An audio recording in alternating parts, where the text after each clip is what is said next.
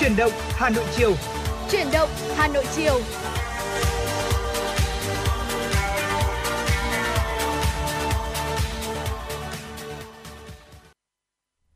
Tuấn Anh và Lê Thông xin kính chào quý vị và các bạn. Chào mừng quý vị và các bạn đã đến với chương trình Chuyển động Hà Nội chiều phát trên sóng FM tần số 96 MHz của Đài Phát thanh và Truyền hình Hà Nội.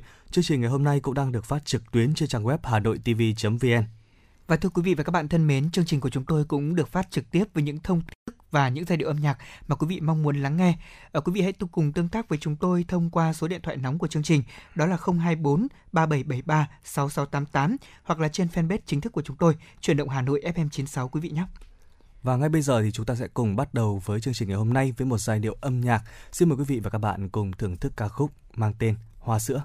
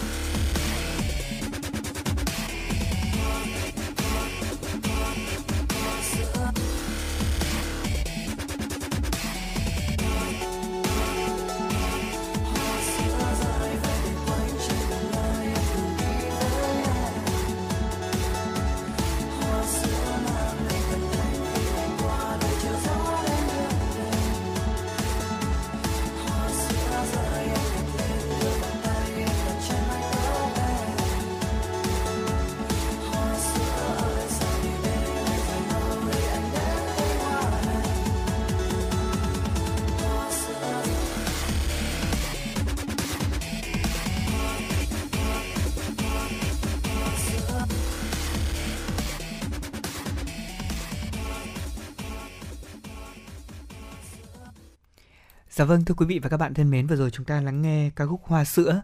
Đúng là bài hát này có rất nhiều từ liên quan đến hoa sữa và thực sự thì à, đây cũng là lần đầu tiên tôi nghe bản remix của ca khúc này. Không biết Tuấn Anh thì như thế nào? Dạ vâng, à, anh Lê Thông ạ, à, Tuấn Anh biết đến bản nhạc này thì cũng đã khá là lâu rồi khi ừ. mà uh, cái loài hoa yêu thích của mình đó là loài hoa mùi hoa sữa dạ. và rất là mong muốn là trong uh, cái trời thu ở Hà Nội thì có thể đi qua một con uh, con đường tràn ngập cái mùi hoa sữa nên là rất là thích cái ca khúc này là như vậy. À, ngoài ra thì hiện nay thì thời tiết Hà Nội lúc này nó đang ở trong những cái tuần mà đang có nhiều mưa à, dạ. nên là quý vị và các bạn nếu mà có việc chúng ta di chuyển ra phía bên ngoài đường thì chúng ta hãy cố gắng là mang theo cho mình đầy đủ đó là áo mưa này à, rồi là à, các cái phụ kiện che chắn khác. Ngoài ra thì khi di chuyển trên đường thì chúng ta cũng lưu ý các phương tiện giao thông lúc này tại thành phố Hà Nội cũng rất là đông đúc nên chúng ta hãy uh, chú ý nhường nhau để uh, chúng ta tham gia giao thông một cách an toàn nhất quý vị nhé. Vâng, xin cảm ơn Tuấn Anh với những chia sẻ vừa rồi. Bây giờ chúng ta sẽ cùng bắt đầu chương trình chuyển động Hà Nội chiều ngày hôm nay thưa quý vị, cùng với những thông tin mà phóng viên của chương trình vừa thực hiện. Thưa quý vị và các bạn, sáng nay, ngày 2 tháng 11, Ủy viên Thường vụ Ủy viên Ban Thường vụ Thành ủy, Phó Chủ tịch Thường trực Hội đồng nhân dân thành phố Hà Nội Phùng Thị Hồng Hà, trưởng đoàn kiểm tra số 12 của Ban Thường vụ Thành ủy đã làm việc với quận Hoàng Mai về công tác phòng chống dịch COVID-19 trên địa bàn quận. Sau khi nghe ý kiến phát biểu của các thành viên đoàn kiểm tra, Phó Chủ tịch Thường trực Hội đồng Nhân dân thành phố Phùng Thị Hồng Hà biểu dương quận Hoàng Mai triển khai công tác phòng chống dịch rất quyết liệt, chủ động, kịp thời, nhấn mạnh yêu cầu phòng chống dịch trong trạng thái bình thường mới. Đồng chí Phùng Thị Hồng Hà đề nghị quận Hoàng Mai sẵn sàng kích hoạt các biện pháp ứng phó với tốc độ lây lan nhanh của dịch bệnh, trong đó phải đặt công tác tuyên truyền lên hàng đầu, nâng cao tính tự giác, tích cực, chủ động của người dân để thích ứng an toàn với dịch bệnh quận Hoàng Mai cần tiếp tục tập trung chỉ đạo khẩn trương truy vết, khoanh vùng, cách ly, xử lý dứt điểm ổ dịch phát sinh, nâng cao vai trò trách nhiệm của toàn hệ thống chính trị, ban chỉ đạo, sở chỉ huy phòng chống dịch các cấp, các ngành, lực lượng tuyến đầu cho công tác phòng chống dịch, trước hết là vai trò, trách nhiệm của người đứng đầu cấp ủy, chính quyền các cấp, huy động sự vào cuộc của các lực lượng nòng cốt là công an kết hợp với việc phát huy vai trò của các tổ COVID-19 cộng đồng. Đồng chí Phùng Thị Hồng Hà cũng đề nghị quận Hoàng Mai tập trung triển khai tiêm bao phủ vaccine mũi 2, đồng thời thường xuyên diễn tập các phương án để chủ động ứng phó dịch bệnh, đảm bảo bốn tại chỗ kết hợp với tăng cường kiểm tra, xử lý các vi phạm trong phòng chống dịch. Thưa quý vị và các bạn, trước tình hình dịch bệnh COVID-19 diễn biến phức tạp tại đồng bằng sông Cửu Long, nhiều bệnh viện tại thành phố Hồ Chí Minh đã cử đoàn công tác về các địa phương trong khu vực để giúp công tác phòng chống dịch bệnh tại những địa phương này. Sáng nay ngày 2 tháng 11, Bệnh viện Nguyễn Tri Phương đã cử đoàn công tác gồm có 12 y bác sĩ lên đường để chi viện cho tỉnh Bạc Liêu. Đây cũng là địa phương vừa phải nâng cấp độ dịch từ 2 lên 4 kể từ trưa ngày hôm nay do tình hình dịch bệnh phức tạp. Đoàn công tác do Giám đốc Bệnh viện Nguyễn Tri Phương Võ Đức Chiến dẫn đầu. Theo kế hoạch, đoàn sẽ trực tiếp tham gia công tác thu dung điều trị tại Trung tâm Y tế thị xã Giá Rai. Ngoài các thuốc đặc trị không thể thiếu cho công tác điều trị dịch bệnh COVID-19, đoàn chi viện của Bệnh viện Nguyễn Tri Phương còn mang theo 14 loại trang thiết bị y tế cần thiết cho công tác điều trị và chăm sóc những bệnh nhân nặng. Trước đó, Bệnh viện điều trị COVID-19 Trưng Vương đã cử đoàn công tác gồm có 10 bác sĩ và điều dưỡng đến tỉnh An Giang hỗ trợ phòng chống dịch bệnh. Đoàn công tác sẽ đặt trách nhiệm và đặc biệt là đặt việc điều trị các bệnh nhân nguy kịch tại tầng 3 của tháp điều trị bệnh nhân COVID-19 tại Bệnh viện Đa khoa tỉnh An Giang. Bệnh viện Bệnh nhiệt đới thành phố Hồ Chí Minh cũng cử đoàn công tác gồm có 4 bác sĩ, 6 điều dưỡng mang theo nhiều trang thiết bị, vật tư phòng hộ, thuốc men, trợ giúp cứu chữa các bệnh nhân COVID-19 nặng và nguy kịch tại bệnh viện điều trị COVID-19 của tỉnh Sóc Trăng. Các y bác sĩ của bệnh viện Bệnh nhiệt đới đã có kế hoạch luân phiên khi cần kéo dài thời gian hỗ trợ cho địa phương này. Trước thực tế giá ga nhập khẩu tăng cao, các công ty nhà phân phối ga trong nước hôm nay ngày mùng 1 tháng 11 đồng loạt đưa ra mức giá mới tăng tới 16.600.000 đồng một bình khiến giá ga bán lẻ tới tay người tiêu dùng đã tăng lên gần 500.000 đồng một bình loại 12 kg. Nguyên nhân được đưa ra là do giá ga thế giới nhập khẩu theo hợp đồng tháng 11 lên mức 850 đô la Mỹ một tấn, tăng 82,5 đô la Mỹ một tấn so với tháng 10. Đây là tháng thứ 9 trong năm 2021, giá ga tăng tổng ở mức 164.000 đồng trên một bình 12 kg. Ngoài ra, giá ga liên tiếp tăng còn do gián đoạn nguồn cung sản phẩm khiến chi phí giao nhận hàng lên cao. Trong khi đó, nguồn ga trong nước đang nhập khẩu khoảng 60% nên giá ga bị chi phối và ảnh hưởng bởi giá ga thế giới. Các cơ quan tố tụng đẩy nhanh tiến độ điều tra truy tố xét xử các vụ án điển hình được dư luận xã hội quan tâm, các vụ án liên quan đến phòng chống dịch bệnh COVID-19 để tăng cường gian đe phòng ngừa. Đây là một trong 12 nhóm nhiệm vụ trọng tâm được nêu trong công văn số 07 của Ban chỉ đạo 138 thành phố Hà Nội vừa ban hành về triển khai công tác trọng tâm quý 4 năm 2021 của Ban chỉ đạo. Theo đó, cùng với việc giả soát các mục tiêu chỉ tiêu nhiệm vụ được giao trong năm nay, Ban chỉ đạo 138 thành phố sẽ chủ động tham mưu các cấp ủy chính quyền, Ban chỉ đạo phòng chống dịch các cấp, triển khai đồng bộ các biện pháp, chính sách bảo đảm an sinh xã hội an dân, không để gây phức tạp về tình hình an ninh trật tự. Ban chỉ đạo 138 thành phố cũng yêu cầu tăng cường công tác quản lý cán bộ, nhân viên, thường xuyên tiến hành thanh tra kiểm tra nội bộ và các hoạt động công vụ để phòng ngừa và kịp thời phát hiện ngăn chặn những hành vi lợi dụng triển khai thực hiện các chủ trương, chính sách của nhà nước để trục lợi, tiêu cực, vi phạm pháp luật.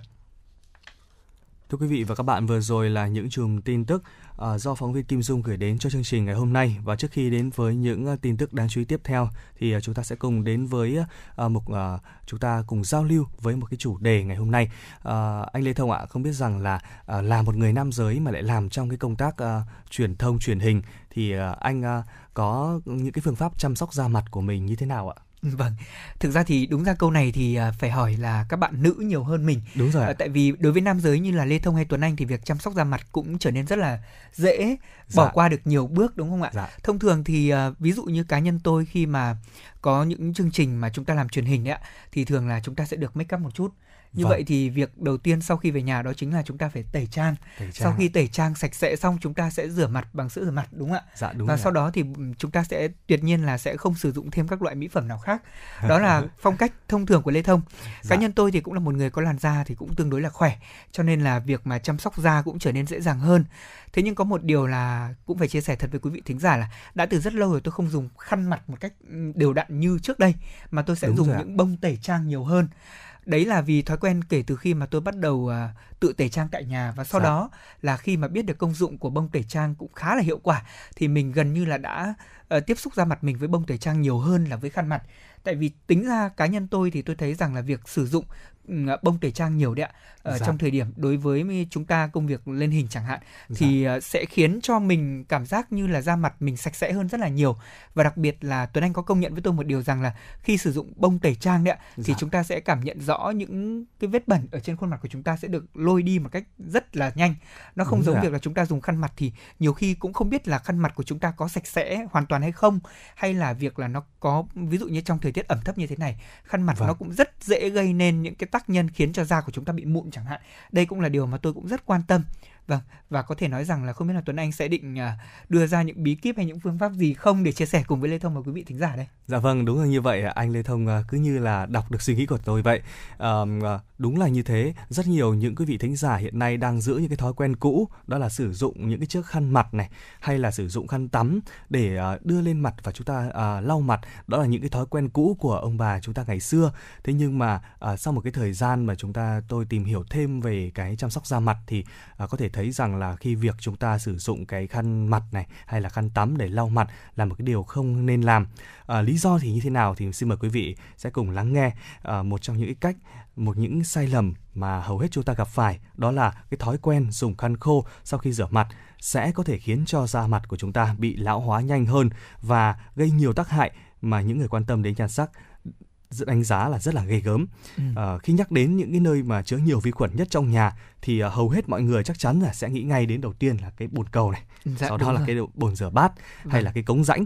À, nhưng mà ít người biết rằng là chính chiếc chiếc khăn mà chúng ta thường xuyên treo ở trong nhà tắm ấy, cũng chứa cực nhiều và là vi khuẩn và nếu như chúng ta vẫn sử dụng chúng để lau mặt thường xuyên thì các bạn uh, có thể là đang làm tổn hại da mặt của mình đấy bởi vì là uh, cái khăn tắm thì chúng ta đã sử dụng để lau rất là nhiều bộ phận trên cơ thể và trong cái thời gian dài như vậy à, nếu như chúng ta còn không có thói quen thay khăn tắm thường xuyên nữa thì à, ngoài ra để trong cái à, nhà tắm trong cái môi trường rất là ẩm thấp như anh Lê Thông vừa chia sẻ thì rất nhiều những cái vi khuẩn nấm mốc nó có thể tích tụ trong khăn mà mắt thường chúng ta không thể nhìn thấy được mà da mặt của chúng ta lại là một nơi mà rất là dễ nhạy cảm cho vâng. nên là à, khi chúng ta sử dụng lâu dài nó sẽ gây ra những vấn đề về da mặt Vâng ạ. À, có thể nói đầu tiên một trong số những điều mà chúng ta dễ nhận thấy nếu như chúng ta sử dụng à, à, khăn lau mặt đúng ạ? Mà dạ vâng. không sạch sẽ đầu tiên đó chính là việc dễ gây nên mụn trứng cá. Điều này thì à, rất là nhiều những bạn trẻ đã từng trải qua tôi nghĩ trong đó có cả lê thông cả tuấn anh dạ. hay là tất cả những người đang nghe chương trình ngày hôm nay quý vị cũng sẽ đồng quan điểm với tôi rằng khi khăn mặt của chúng ta không sạch sẽ thì đây là môi trường trực tiếp có thể gây nên mụn nhất là đối với những bạn mà đang trong độ tuổi là dậy thì hoặc là đối với những người mà có làn da nhờn hơn dạ. đúng không ạ thì uh, chúng ta cũng cần phải quan tâm Thưa quý vị, lau khô da mặt bằng khăn sau khi rửa mặt là một thao tác rất là phổ biến. Thế nhưng như đã nói thì việc này có thể gây hại nhiều hơn là lợi. Việc lau khô mặt bằng chính chiếc khăn mà các bạn đang dùng để lau khô cơ thể thì có thể gây hại cho da rất là nhiều. Thế nhưng mà Tuấn Anh này, bây giờ thì rất ít người người ta sử dụng chung như vậy đấy. Dạ Tức vâng. là có nghĩa rằng là mọi người sẽ phân biệt rõ khăn lau mặt riêng uh, khăn tắm riêng dạ. chứ không mấy ai dùng chung nữa rồi. Vâng. đây là điều mà tôi nghĩ chắc chắn mọi người đều biết. Thế nhưng mà cá nhân tôi thấy là việc dùng chung đấy, hay là dùng riêng thì vẫn tiềm ẩn những nguy cơ. Nhất là kể cả khi mà chúng ta đã dùng riêng rồi vẫn lên mụn thì là vì sao ạ? Nhiều người thì thường treo khăn mặt hoặc là khăn lau người ngay trong phòng tắm nơi không khí rất ẩm ướt. Và chính vì điều này đã tạo nên môi trường hoàn hảo cho vi khuẩn phát triển khi chúng ta trà khăn lên mặt thì cũng đồng nghĩa với việc là gần như là chúng ta đang tạo cơ hội cho vi khuẩn có thể tiếp xúc trực tiếp lên da, dẫn đến việc nổi mụn và tắc nghẽn lỗ chân lông. Nếu như các bạn sử dụng một chiếc khăn riêng để lau mặt, thế nhưng không giặt và phơi khô hàng ngày thì vi khuẩn vẫn có cơ hội phát triển và xâm nhập làn da, từ đó gây hại lên da mặt của chúng ta. Và đây cũng là điều kiện mà khiến cho rất nhiều những người bị mụn đã mụn lại còn thêm mụn nữa đúng không ạ? Vâng Đấy, cứ tưởng như là là sử dụng khăn để lau mặt thật sạch sạch sẽ thì à, sẽ giảm bớt mụn đi. Thế nhưng mà không hiểu sao mà mụn ngày càng à, càng mọc nhiều thêm. Thì à, đó cũng là tình trạng của Tuấn Anh trong những những ngày trước khi mà ừ. biết đến cái cái thông tin này. Uh, ngoài ra thì việc mà chúng ta sử dụng khăn như vậy cũng sẽ khiến cho da của chúng ta lão hóa nhanh hơn. Bởi vì việc sử dụng khăn lau bằng vải thô ráp có thể gây ra những cái vết xước nhỏ li ti trên da quý vị ạ khiến cho da dễ bị nhiễm trùng này và có thể nhăn nheo khi các bạn giặt khăn càng nhiều thì vải càng dễ bị sờn, tạo ra những cái ma sát khi lau. Lúc này thì khăn hoạt động như là một à, dụng cụ tẩy tế bào chết quá mức, khiến ảnh hưởng đến làn da của bạn. Ngoài ra thì việc chúng ta sử dụng khăn mặt cũng sẽ làm giảm hiệu quả của các sản phẩm chăm sóc da. Mặc dù là da à, làm khô da sau khi rửa mặt thì có vẻ là một điều đương nhiên, nhưng mà trên thực tế thì điều này sẽ làm à, làn da của bạn à, tận dụng ngăn làn da của bạn tận dụng tối đa các sản phẩm mà bạn đang uh, thoa lên, ví dụ như kem dưỡng ẩm sẽ thẩm thấu tốt hơn khi nước chưa bốc hơi hết khỏi bề mặt. À, bỏ qua việc à, lau khô bằng khăn thì à, bạn sẽ cho phép mỹ phẩm giữ lại độ ẩm cần thiết cho làn da sẽ trông trẻ trung và dạng dã dạng dỡ hơn. Vâng, à, thưa quý vị bên cạnh đó thì một ừ, tác hại nữa mà chúng ta cũng cần lưu ý đó là việc gây kích ứng da. Nếu như quý vị có làn da nhạy cảm thì việc dùng khăn lau chắc chắn sẽ không phải là một lựa chọn hợp lý để chúng ta có thể làm khô da mặt. Hầu hết thì các loại vải may khăn không quá là thô ráp với da, dễ khiến chúng ta bị mẩn đỏ hoặc là kích ứng. Đây cũng là một nhóm đối tượng mà tôi nghĩ rằng là các bệnh lý về da liễu cũng rất thường gặp, cho nên chúng ta cũng cần phải lưu ý vấn đề này. Một trong số những tác hại nữa mà chúng ta có thể là không biết vâng nhiều người vâng. không biết đó chính là việc làm cho da bị nhờn. Nghe thì có vẻ rất là mâu thuẫn thế nhưng mà việc làm khô da thực sự có thể khiến da của chúng ta dễ bị nhờn hơn thưa quý vị. Dạ. bởi vì là khăn thô thì có thể làm mất đi lớp dầu tự nhiên mà da của chúng ta cần duy trì. Các tuyến bã nhờn sẽ cần phải sản xuất nhiều dầu hơn để có thể cân bằng được tình trạng khô da và dẫn đến là da của chúng ta uh, rất dễ là bị nhờn. Và việc mà da bị nhờn thì cũng là điều kiện rất dễ gây ra mụn đấy ạ. Dạ vâng ạ À, ngoài ra thì à, chúng ta à, cuối cùng thì tổng kết lại chúng ta cần phải hạn chế dùng khăn khô để lau mặt các bạn nhé. À, các bạn hãy để da khô tự nhiên hoặc là giống như anh Lê Thông à, chúng ta sử dụng một à, cái miếng bông tẩy trang thật là sạch để vâng, chúng ta lau đi. Bởi đối với những cái bạn nào mà không thích cái cảm giác là bị ướt át ở trên mặt, à, tuy rằng là việc này cần nhiều thời gian hơn nhưng mà à, làn da của bạn sẽ rất là biết ơn vì điều đó ừ. vì à, nó sẽ có được cái độ ẩm thích hợp còn các bước chăm sóc da mặt thì như sau, cũng rất là tương tự như các bước anh Lê Thông, à, rất là đơn giản thôi quý vị ạ. À, đầu tiên chúng ta rửa mặt như bình thường này, à, để da khô tự nhiên này. À, ngoài ra thì chúng ta có thể rửa mặt kèm theo với những uh, cái uh, uh, kem rửa mặt à, nó à, à, phổ biến trên thị trường hiện nay cũng rất là ok rồi ạ. À, đầu tiên thì chúng ta sẽ sau đó thì chúng ta sẽ xịt nước hoa hồng lên trên mặt rồi để à, da khô tự nhiên rồi là bôi kem dưỡng ẩm lên trên da nữa thì là một bước rất là tuyệt vời nếu mà chúng ta có thêm thời gian để chăm sóc thêm cho cái làn da của mình. Vâng, à, thưa quý vị, à, đây chỉ là những thông tin mà Tuấn Anh và Lê Thông tham khảo để chia sẻ cùng quý vị thôi.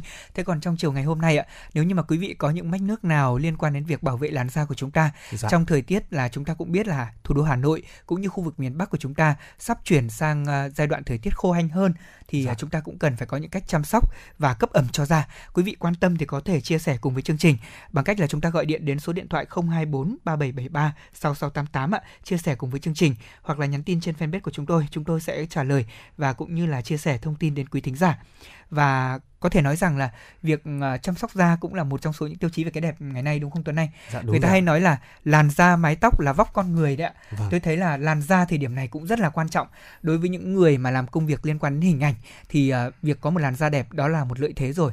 Tôi xem phim truyền hình tôi cứ thấy rằng là những diễn viên ví dụ như là dạ, những diễn viên người Hàn Quốc đấy ạ vâng. dạ, vâng. tôi thấy họ rất là đẹp từ nam cho đến uh, gọi là đến các sao nữ thì tất cả các anh chàng các cô nàng diễn viên có một làn da tôi phải nói rằng là quá tuyệt vời dạ. uh, thế nhưng mà tất nhiên là để giữ được một cái làn da đó thì uh, tôi thường hay nghe thấy mọi người hay nói vui rằng họ có một chế độ chăm sóc da vô cùng đặc biệt và nghiêm ngặt dạ. điều đầu tiên tuyệt đối mà chúng ta không nên vi phạm đó là không nên đưa tay của chúng ta sờ lên da mặt hàng ngày. Vâng. Đây là một thói quen mà rất nhiều người cố hữu. Có nghĩa rằng là rất nhiều người cố gắng là duy trì thói quen này một cách vô thức đấy ạ. Dạ, thì tôi vâng. nghĩ rằng đây cũng là một trong số những điều mà chúng ta nên tránh. Tôi có trò chuyện cùng với các bác sĩ da liễu thì họ cũng vẫn đưa ra lời khuyên đó là chúng ta hạn chế việc đưa tay lên mặt để có thể cậy nặn mụn chẳng hạn dạ. hoặc là sờ ra mặt thường xuyên thì tại vì uh, tay của chúng ta thì cũng tiếp xúc với cả nhiều những vật dụng khác nhau rồi thậm chí là cũng có thể là nguồn dẫn đến cho chúng ta có thể tiếp xúc với vi khuẩn nhiều hơn. Dạ. Chính vì vậy mà việc giữ tay sạch sẽ. Thế nhưng dù tay có sạch sẽ rồi chúng ta cũng không nên đưa lên mặt. Dạ. Vì thế đó là lý do mà dạo gần đây khi mà tôi rửa mặt ở nhà đấy ạ, tôi cũng thường xuyên là dặn lòng mình rằng là sau khi mà rửa mặt xong, bằng tay của mình xong, sạch sẽ xong thì trước khi rửa mặt bao giờ tôi cũng sẽ vệ sinh bằng những dung dịch dạ. uh, rửa tay thường xuyên sau đó thì tôi mới rửa mặt bằng sữa rửa mặt thông thường dạ. và sau đó tôi sẽ lau khô mặt bằng những chiếc uh, bông tẩy trang vâng. vâng. Và tôi sẽ không dùng khăn rửa mặt từ rất là lâu rồi. Chính vì vậy mà tôi thấy là đây cũng là một bước mà tự cá nhân tôi thì thấy hiệu quả. Thế còn không biết là quý vị thì thế nào và tuấn anh thấy thế nào? Có thể dạ. chia sẻ cùng với lê thông lại trong buổi chiều ngày hôm nay À, đối với Tuấn Anh thì cũng giống như anh Lê Thông khi mà à, trải qua một cái ngày dài làm việc à, đi trên đường, nhất là đường phố Hà Nội hiện nay ừ. với những cái loại bụi mịn như là bụi mịn PM 2.5 ấy ạ, thì à, nó bám vào da mặt của mình mà chúng ta hầu như là không hề hay biết và các cánh đàn ông như chúng ta, nhất là các anh Grab hay shipper à, suốt ngày ở ngoài đường ấy ạ, thì chắc chắn là có rất nhiều những cái bụi mịn nó bám ở trên da mặt thì đầu tiên chúng ta về nhà này, à, sẽ sử dụng cái nước tẩy trang giống như anh Lê Thông đã chia sẻ. À, sau đó sau khi sử dụng nước tẩy trang rồi chúng ta sẽ thấy rõ ràng là trên cái phần bông tẩy trang nó sẽ có rất là nhiều những cái bụi bẩn mà mắt mắt thường chúng ta không bao giờ chúng ta ngờ được. Có một hôm mà à, Tuấn Anh đi cả ngày anh Lê Thông ạ và về nhà thì à, sử dụng nước tẩy trang và cái bông tẩy trang nó đen xì luôn. Và mình cũng không thể uh, tin được là nó lại uh, có nhiều bụi ờ, bụi ẩn như thế. Đúng rồi. Sau khi sử dụng bông tẩy trang rồi thì chúng ta sẽ sử dụng tiếp đó là uh, sữa rửa mặt và sau đó là uh, tiếp theo thì Tuấn Anh có hơn anh Lê Thông một bước đó là ừ. sử dụng thêm một chút nước hoa hồng bởi vì à. hiện tại là da mặt cũng đang mụn nên là cố gắng dạ. skin care để vâng. uh, mang lại một cái hình ảnh tốt nhất trước mặt uh, các quý vị thính giả. Vâng ạ. Còn có thể nói là Tuấn Anh chia sẻ vừa rồi tôi thấy là uh, đúng là có một sự uh, tiến bộ hơn so với cả Lê Thông là uh, bạn đã có thể dùng thêm nước hoa hồng rồi. Dạ. Thế còn ví dụ như trong mùa đông uh, sắp tới chẳng hạn thì một sản phẩm không thể thiếu đó chính là những sản phẩm liên quan đến việc là cấp ẩm cho làn da của chúng ta đúng không? Dạ vâng ạ. Uh, bây giờ thì chúng ta thấy rằng da của mình chưa hay bị khô, chưa bị bong chóc thế nhưng mà khi mà mùa đông đến ấy, thì da khô, da bong chóc là tình trạng rất rất nhiều gặp, rất nhiều người gặp phải. Dạ. Và nhất là môi khô này, da khô này đó là những điều mà uh, từ khi mà bắt đầu làm truyền hình thì tôi cũng bị ám ảnh nhiều hơn dạ. đặc biệt là khi mà phải xuất hiện trước khán giả hoặc là đặc biệt là chúng ta phải make up đấy vâng thì uh, bao giờ cũng vậy uh, người hóa trang cho tôi có nói rằng là không bao giờ được phép để mặt của mình bị trở khô. nên bị khô ráp nhất Nếu... là bị mốc nếu không thì vâng. đánh phấn vào trông nó sẽ rất là rất kinh, là kinh đó. đó là những chia sẻ của chúng tôi những uh, cánh mày dâu đúng không ạ? Dạ liên vâng. quan đến việc bảo vệ và chăm sóc làn da của chúng tôi. Thế còn quý vị thì sao? Có thể chia sẻ cùng với chương trình trong chiều ngày hôm nay. Còn bây giờ thì có lẽ là một giai điệu âm nhạc chúng tôi muốn dành tặng quý vị thính giả. Một ca khúc không phải nói về làn da đâu cũng không phải nói về mái tóc mà một ca khúc nói về tình yêu. Thế nhưng mà đây là một tình yêu đơn phương. Chúng ta sẽ cùng lắng nghe tiếng hát của Su Biên Hoàng Sơn với ca khúc phía sau một cô gái quý vị nhé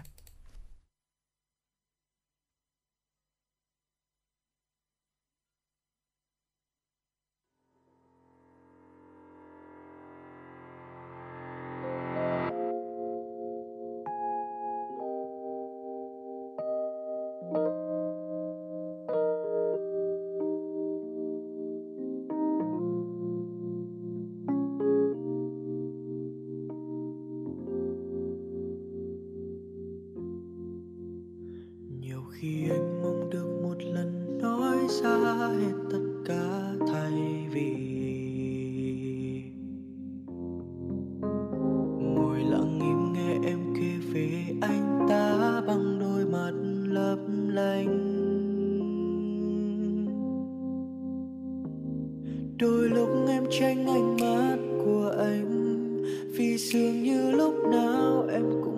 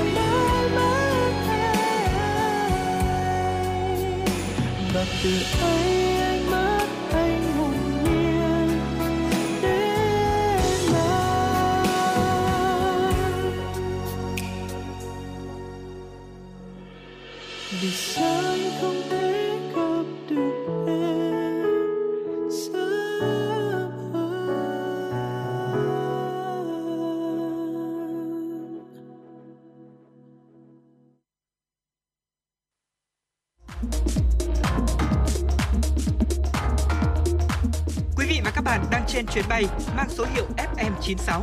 Hãy thư giãn, chúng tôi sẽ cùng bạn trên mọi cung đường. Hãy giữ sóng và tương tác với chúng tôi theo số điện thoại 024 3773 6688.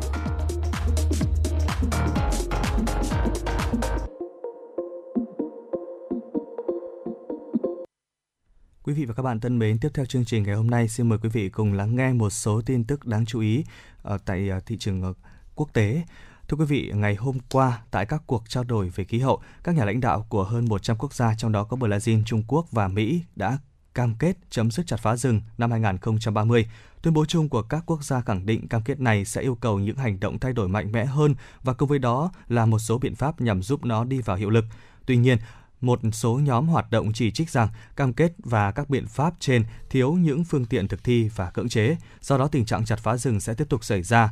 Thủ tướng Anh Boris Johnson thông báo về thỏa thuận ngăn chặn chặt phá rừng tại một số sự kiện sáng ngày 2 tháng 11 giờ địa phương với sự tham dự của Tổng thống Biden và Tổng thống Indonesia Widodo Wiko Widodo. Các chính phủ đã cam kết dành 12 tỷ đô la Mỹ và các công ty tư nhân cam kết dành 7 tỷ đô la Mỹ để bảo vệ và khôi phục các khu rừng thông qua những biện pháp khác nhau. Hơn 30 tổ chức tài chính cũng cam kết dừng đầu tư vào những công ty có liên quan đến chặt phá rừng. Một bộ phận hướng dẫn mới cũng được đưa ra, vạch rõ lộ trình hướng tới loại bỏ các sản phẩm từ chặt phá rừng khỏi chuỗi cung ứng. Nhiều chuyên gia về chính sách đã khen ngợi những biện pháp trên là một bước tiến quan trọng, song nhấn mạnh vẫn cần thực hiện nhiều nỗ lực hơn. Những cam kết này được đưa ra trong giữa bối cảnh nhận thức của thế giới ngày càng tăng lên về vai trò của tự nhiên nhằm ứng phó với khủng hoảng khí hậu, một vấn đề mà Anh muốn nhấn mạnh tại hội nghị thượng đỉnh COP lần thứ 26. Indonesia sẽ tiêm vaccine COVID-19 cho trẻ em từ 5 đến 11 tuổi vào năm 2022 sau khi thử nghiệm nghiên cứu và phê duyệt nhóm vaccine cho độ tuổi này. Hiện nay, Indonesia đang thử nghiệm lâm sàng 3 loại vaccine để tiêm cho trẻ từ 5 đến 11 tuổi, bao gồm Sinovac, Sinopharm và Pfizer. Trong đó, ngày 1 tháng 11 hôm qua, Cơ quan Giám sát Dược phẩm và Thực phẩm Indonesia đã cấp giấy phép sử dụng khẩn cấp vaccine Sinovac cho trẻ em trong nhóm tuổi này. Theo Bộ trưởng Bộ Y tế Indonesia, Indonesia sẽ nắm mục tiêu tiêm chủng cho khoảng 25 đến 27 triệu trẻ từ 6 đến 11 tuổi vào đầu năm 2022. Hiệp hội Nhi khoa Indonesia đã hoan nghênh việc mở rộng tiêm chủng cho trẻ em. Theo Chủ tịch Hiệp hội, số trẻ tử vong do COVID-19 ở Indonesia hiện là cao nhất thế giới. Hiệp hội này khuyến cáo các bậc cha mẹ không nên ngần ngại đưa con đi tiêm vaccine COVID-19 để bảo vệ trẻ khỏi đại dịch và ngăn chặn nguồn lây bệnh từ trẻ em. Bên cạnh đó, các trường học trực diện cũng không thể trì hoãn lâu hơn nữa. Trong thời gian tới, Hiệp hội Nhi khoa Indonesia sẽ đưa ra các khuyến cáo về việc tiêm chủng cho trẻ từ 6 đến 11 tuổi, cần cân nhắc những trẻ có các bệnh lý nền. Trước đó, từ đầu tháng 7, Indonesia đã bắt đầu chương trình tiêm chủng cho trẻ em từ 12 đến 17 tuổi. quốc gia đông dân thứ tư trên thế giới này cũng đã nâng tiêu chí tiêm chủng từ 181 Xin lỗi quý vị là quốc gia đông dân nhất đông dân thứ tư thế giới này cũng đã nâng mức tiêm chủng lên từ 181 đến 208 triệu dân, bao gồm cả trẻ em để đạt miễn dịch cộng đồng vào đầu năm 2022. Thưa quý vị và các bạn, khoảng 34% trường công lập của Thái Lan đã mở cửa trở lại, cho phép học sinh đến trường vào ngày đầu tiên của kỳ học kỳ thứ hai, bắt đầu ngày hôm qua mùng 1 tháng 11. Theo Bộ trưởng Giáo dục Thái Lan bà Chianuk Thientong, khoảng à, 12.000 trong số 35.000 trường học của nước này đã chào đón học sinh trở lại vào ngày 1 tháng 11 sau thời gian dài nghỉ học ở nhà do Covid-19, trong khi một số trường khác sẽ mở cửa trở lại vào ngày 15 tháng 11 tới. Bộ Giáo dục Thái Lan không đặt mục tiêu về số lượng các trường cho phép học tại chỗ. Điều đó tùy thuộc vào sự sẵn sàng của từng cơ sở giáo dục. Đối với các biện pháp ứng phó với sự lây truyền COVID-19 trong trường học, quan điểm của Bộ Giáo dục Thái Lan là không đóng cửa toàn bộ trường học nếu phát hiện trường hợp nhiễm mới thay vào đó, nên ưu tiên các biện pháp nhẹ nhàng hơn như đình chỉ các lớp học liên quan đến ca nhiễm. Tiến sĩ Abi Samai Sirungson, trợ lý phát ngôn viên của Trung tâm Quản lý Tình hình COVID-19 CCSA của chính phủ Thái Lan cho biết học sinh không cần phải thường xuyên kiểm tra COVID-19, không bắt buộc phải khám sàng lọc hàng tuần và các xét nghiệm nhanh, sử dụng bộ xét nghiệm kháng nguyên được khuyến nghị khi có học sinh có nguy cơ lây nhiễm các trường học sẽ cần trao đổi thường xuyên với phụ huynh học sinh về biện pháp kiểm soát COVID-19. Trong trường hợp các thành viên trong gia đình có kết quả dương tính với virus SARS-CoV-2, học sinh được khuyên nên làm xét nghiệm và ở nhà trong 14 ngày. Mới đây, người phát ngôn Bộ Ngoại giao Trung Quốc cho biết, tại hội nghị thượng đỉnh các nước có nền kinh tế phát triển và mới nổi G20, Trung Quốc đã đưa ra các đề xuất và những sáng kiến về bảo vệ trái đất, thúc đẩy xây dựng cộng đồng cuộc sống con người với tự nhiên. Những đề xuất này của Trung Quốc cũng là chìa khóa góp phần thành công của hội nghị lần thứ 26, các bên tham gia công ước của Liên Hợp Quốc về biến đổi khí hậu và thúc đẩy mạnh mẽ nỗ lực chung của cộng đồng quốc tế trong việc giải quyết vấn đề về biến đổi khí hậu. Hiện nay thì biến đổi khí hậu đã và đang đặt ra những thách thức nghiêm trọng với sự tồn tại và phát triển của con người và tất cả các quốc gia cần phải hợp tác để giải quyết. Người phát ngôn Bộ Ngoại giao Trung Quốc kêu gọi các nước phát triển nên nghiêm túc thực hiện trách nhiệm chung, có hành động lớn hơn, đi đầu trong việc thực hiện nghĩa vụ giảm đáng kể phát thải carbon, hỗ trợ thiết thực về kinh phí, công nghệ và nâng cao năng lực để ứng phó với những thách thức về biến đổi khí hậu. Thưa quý vị và các bạn, vừa rồi là những trường tin tức mà phóng viên Kim Dung thực hiện và trở lại với phần uh, uh, giao đãi ngày hôm nay thì uh, có một cái chủ đề mà chúng tôi muốn đề cập đến cho quý vị. Uh, ngày hôm nay thì chúng ta cũng đã đến với những cái ngày giá rét đầu tiên và có thể là mùa đông năm nay sẽ đến sớm hơn so với mọi năm. À, khi mùa đông đến thì à, không biết rằng là mọi người cũng có thói quen giống Tuấn Anh hay không khi đi ngủ thì mặc dù là trời à, mùa đông à, nhưng mà à, vẫn cố gắng là bật cho mình một cái chiếc quạt này sau đó là à, đắp chăn à, bật quạt đắp chăn thì mới ngủ ngon được thì không biết rằng anh Lê Thông có cái thói quen này không ạ? Thực ra thì thói quen mà đi ngủ uh, mà như Tuấn Anh đấy ạ, tức là bạn uh, sẽ thường xuyên là bật quạt đắp chăn đó cũng là một cách tận hưởng mà đa phần những người trẻ cũng đã đều trải qua và thậm chí có những người rất yêu thích và giữ thói quen này. Dạ vâng. À, có thể nói rằng là nhất là trong thời điểm mà tiết trời lạnh như thế này, bắt đầu uh, có những sự thay đổi biến đổi về thời tiết thì việc chúng ta bật quạt đôi khi cũng là một giải pháp đấy ạ. À, ví dụ như cá nhân tôi thì trong những ngày vừa qua thì không hiểu sao mà uh, rất là nhiều muỗi Dạ. Tôi cảm giác như là có nhiều mũi hơn. Chính vì vậy mà bên cạnh những biện pháp thông thường thì tôi đã bật thêm quạt để cho nhà được thông thoáng. Thế nhưng mà đến thời điểm đi ngủ thì tôi lại không giống như Tuấn Anh, tức là tôi không dạ. bật quạt mà tôi chỉ sử dụng một chiếc chăn nhẹ để đắp thôi. Dạ. Thế còn Tuấn Anh thì như thế nào? Tuấn Anh thấy là việc mà chúng ta bật quạt vào thời điểm như vậy thì có tốt cho sức khỏe của mình hay không hay là có ảnh hưởng gì đến chất lượng giấc ngủ của mình không? Dạ vâng ạ.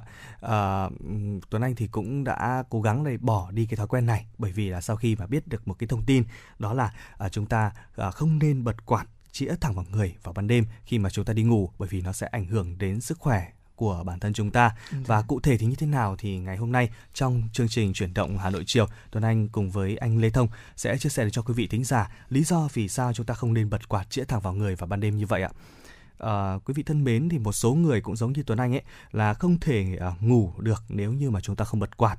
À, nhưng quý vị hãy nhớ là chúng ta đừng chĩa thẳng quạt vào người trong những cái giấc ngủ đêm, nhất là những người mà có à, các cái bệnh lý về dị ứng và dưới đây sẽ là một số những cái lý do để cho các bạn sẽ hạn chế cái việc này. À, đầu tiên thì cái việc mà chúng ta bật quạt chĩa thẳng vào người trong lúc mà chúng ta ngủ vào ban đêm ấy thì sẽ gây mất nước và khô miệng cũng như là mũi của chúng ta À, các nghiên cứu thì cho thấy rằng là việc bật quạt thì có thể làm bay mồ hôi và lấy đi những cái độ ẩm từ cơ thể khá nhanh và điều này sẽ dẫn đến tình trạng là mất nước, gây ờ, khô miệng này và đường mũi của các bạn.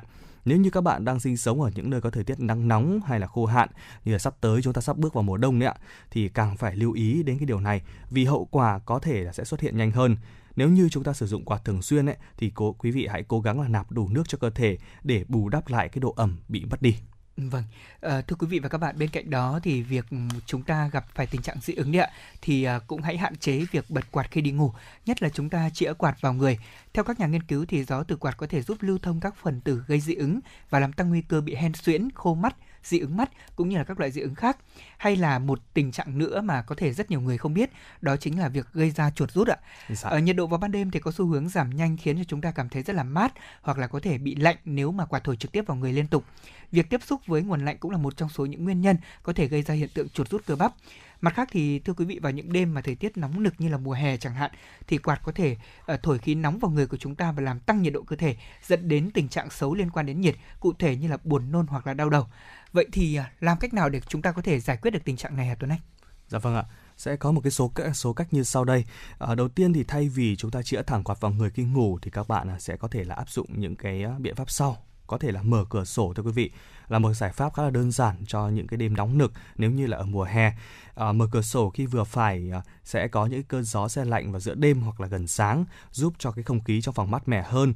Và nếu như là trong cái mùa này à, mùa rất là nhiều muỗi và có thể có những cái bệnh sốt xuất huyết thì các bạn có thể là mắc màn này hoặc là lắp lưới hoặc là màn chắn ở cửa sổ để ờ, à, tránh và xua đuổi muỗi tránh việc là chúng ta bị muỗi đốt trong à, lúc mà ngủ à, cái việc mà mở cửa sổ này thì cũng sẽ làm cho cái không khí trong phòng nó được lưu thông và thông thoáng sẽ rất là tốt trong mùa dịch Covid-19 như thế này. Khi mà chúng ta ở trong những cái phòng kín thì sẽ là điều kiện rất là tốt để cho virus Covid-19 lây lan thì việc mở cửa để đón những cái cơn gió ở phía bên ngoài trời vào lưu thông cho cái căn phòng của bạn sẽ mang lại những cái nguồn không khí rất là tươi mát cho căn phòng cho lúc chúng ta ngủ ạ. Vâng, bên cạnh đó thì quý vị cũng có thể đặt khăn ướt hoặc là xô nước ở gần giường. Để có thể hạn chế tình trạng mất nước thì quý vị hãy đặt một chiếc khăn ướt bên đầu giường hoặc là có thể đổ đầy bình nước uh, để bên cạnh giường ngủ của chúng ta. Cách này thì tôi nghĩ rằng là cũng là một phần sẽ giúp cho tăng độ ẩm trong phòng ngủ của bạn một cách đáng kể. Cách này thì cũng gần giống như là việc là khi mà chúng ta nằm điều hòa nhiều Dạ đúng vâng, không ạ? đúng ạ. Khi mà da của chúng ta bị khô thì cũng sẽ hay áp dụng cách này để cảm giác là người và da của chúng ta không bị khô quá. Vâng. Dạ vâng. À, Tuấn Anh nghĩ rằng cách này sẽ rất là hữu ích cho những ai mà ví dụ như mùa mưa như thế này thì ở nhà Tuấn Anh cũng à, hay sử dụng vẫn là sử dụng điện điều hòa để bật cái chế độ là dry tức là chế độ khô ạ Vâng, để giúp rồi. à, à, hút đi những cái lượng ẩm nhất định khi mà thời tiết rất là rất là nồm ẩm như thế này. À, tiếp theo là cách thứ ba à, chúng ta sẽ để quạt quay theo hướng khác giống như anh Lê Thông có chia sẻ. À, nếu như các bạn không thể ngủ mà không có quạt thì hãy ờ, thử quay nó sang hướng khác chứ đừng chĩa thẳng vào người nhé. À, bằng cách này thì luồng gió sẽ không thổi trực tiếp vào người và bạn cũng có thể à, thử đặt quạt ở bên cửa sổ bởi là guồng quay của cánh quạt sẽ đón được cái không khí bên ngoài và dẫn chúng vào bên trong phòng liên tục giúp không khí trong phòng được luân chuyển. À, ngoài ra cái việc à, để gió thổi như thế thì cũng sẽ tránh và xua đuổi được một số à, các loại à, ruồi muỗi à, không đáng có khi trong quá trình chúng ta đi ngủ. Dạ. Ngoài ra thì các bạn có thể là sử dụng đó là quạt trần thay cho quạt cây đứng vì quạt trần nó sẽ phân bổ cho các bạn đó là nguồn gió rộng hơn này, làm mát phòng một cách ổn định hơn, à, điều hòa cho căn phòng có những cái luồng không khí tốt hơn. Vâng, đó là những mẹo mà chúng tôi chia sẻ cùng với quý vị, nhất là những ai mà có thói quen giống như là Tuấn Anh. Chúng ta hay thường xuyên bật quạt khi đi Dạ ngủ, vâng. nhất là trong thời tiết mà thậm chí là xe lạnh như thế này rồi thì nhiều người vẫn thích cảm giác đó. Tôi nghĩ rằng là chúng ta cũng phải tập à, từ bỏ thói quen này để có thể Dạ. đảm bảo sức khỏe cho chính mình, nhất là trong thời điểm thời tiết không thuận lợi cho việc sử dụng những thiết bị làm lạnh như là quạt chẳng hạn. Dạ. À, và chúng tôi mong rằng là những thông tin chia sẻ vừa rồi cũng đã giúp cho quý vị chúng ta có thêm những mẹo hữu ích để có thể bảo vệ sức khỏe của cá nhân mình cũng như là những người thân yêu trong gia đình nhé. Còn bây giờ thì chúng ta hãy cùng quay trở lại với không gian âm nhạc của chương trình chuyển động Hà Nội chiều. Và nếu như quý vị đang có mong muốn gửi tặng bạn bè người thân những món quà âm nhạc mà mình yêu thích thì hãy liên hệ với chúng tôi qua số điện thoại nóng của chương trình là 024 3773 6688 quý vị nhé. Hoặc quý vị có thể liên hệ với admin qua fanpage chuyển động Hà Nội FM 96 trên Facebook để uh, order và uh, yêu cầu những cái bài hát mà mình yêu thích. Còn bây giờ thì chúng ta sẽ cùng lắng nghe ca khúc đến từ giọng ca của ca sĩ Tuấn Hưng mang tựa đề Vẫn nhớ. Xin mời quý vị cùng thưởng thức ạ.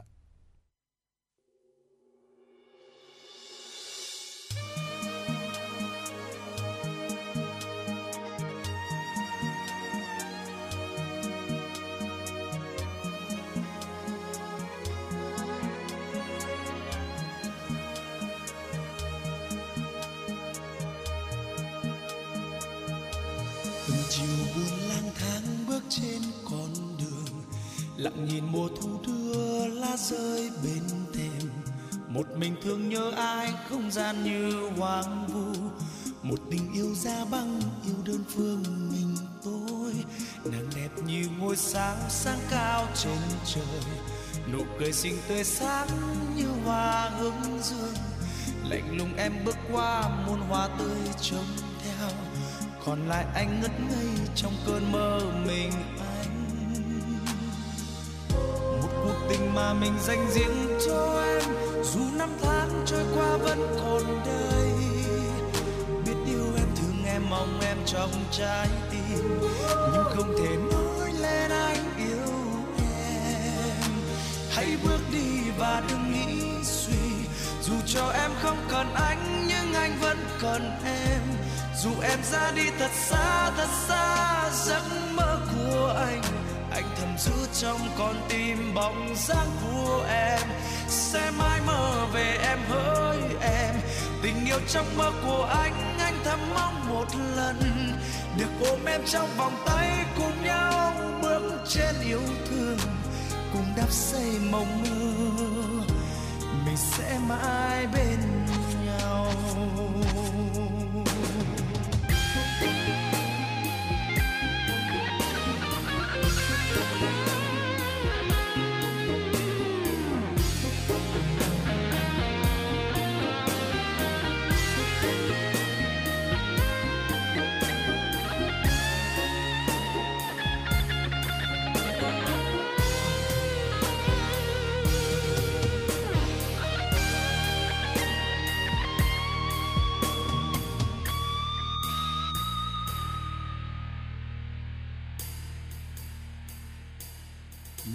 như ngôi sao sáng cao trên trời.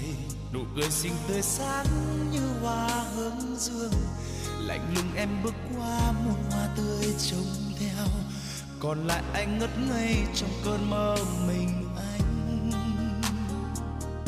Một cuộc tình mà mình dành riêng cho em. Dù năm tháng trôi qua vẫn còn đây biết yêu em, thương em, mong em trong trái tim.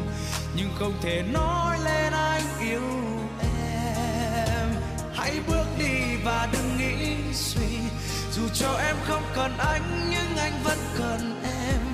Dù em ra đi thật xa thật xa giấc mơ của anh. Anh thầm giữ trong con tim bóng dáng của em. Sẽ mãi mơ về em hơn trong mơ của anh anh ta mong một lần được ôm em trong vòng tay cùng nhau bước trên yêu thương, cùng đắp xây mộng mơ, mình sẽ mãi bên nhau.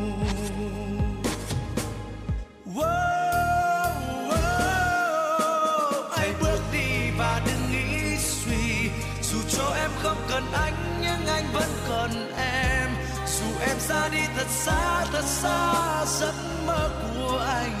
Anh thầm giữ trong con tim bóng dáng của em. Sẽ mãi mơ về em hỡi em. Tình yêu trong mơ của anh anh thầm mong một lần. Được ôm em trong vòng tay cùng nhau, bước trên yêu thương. Cùng đắp xây mộng mơ.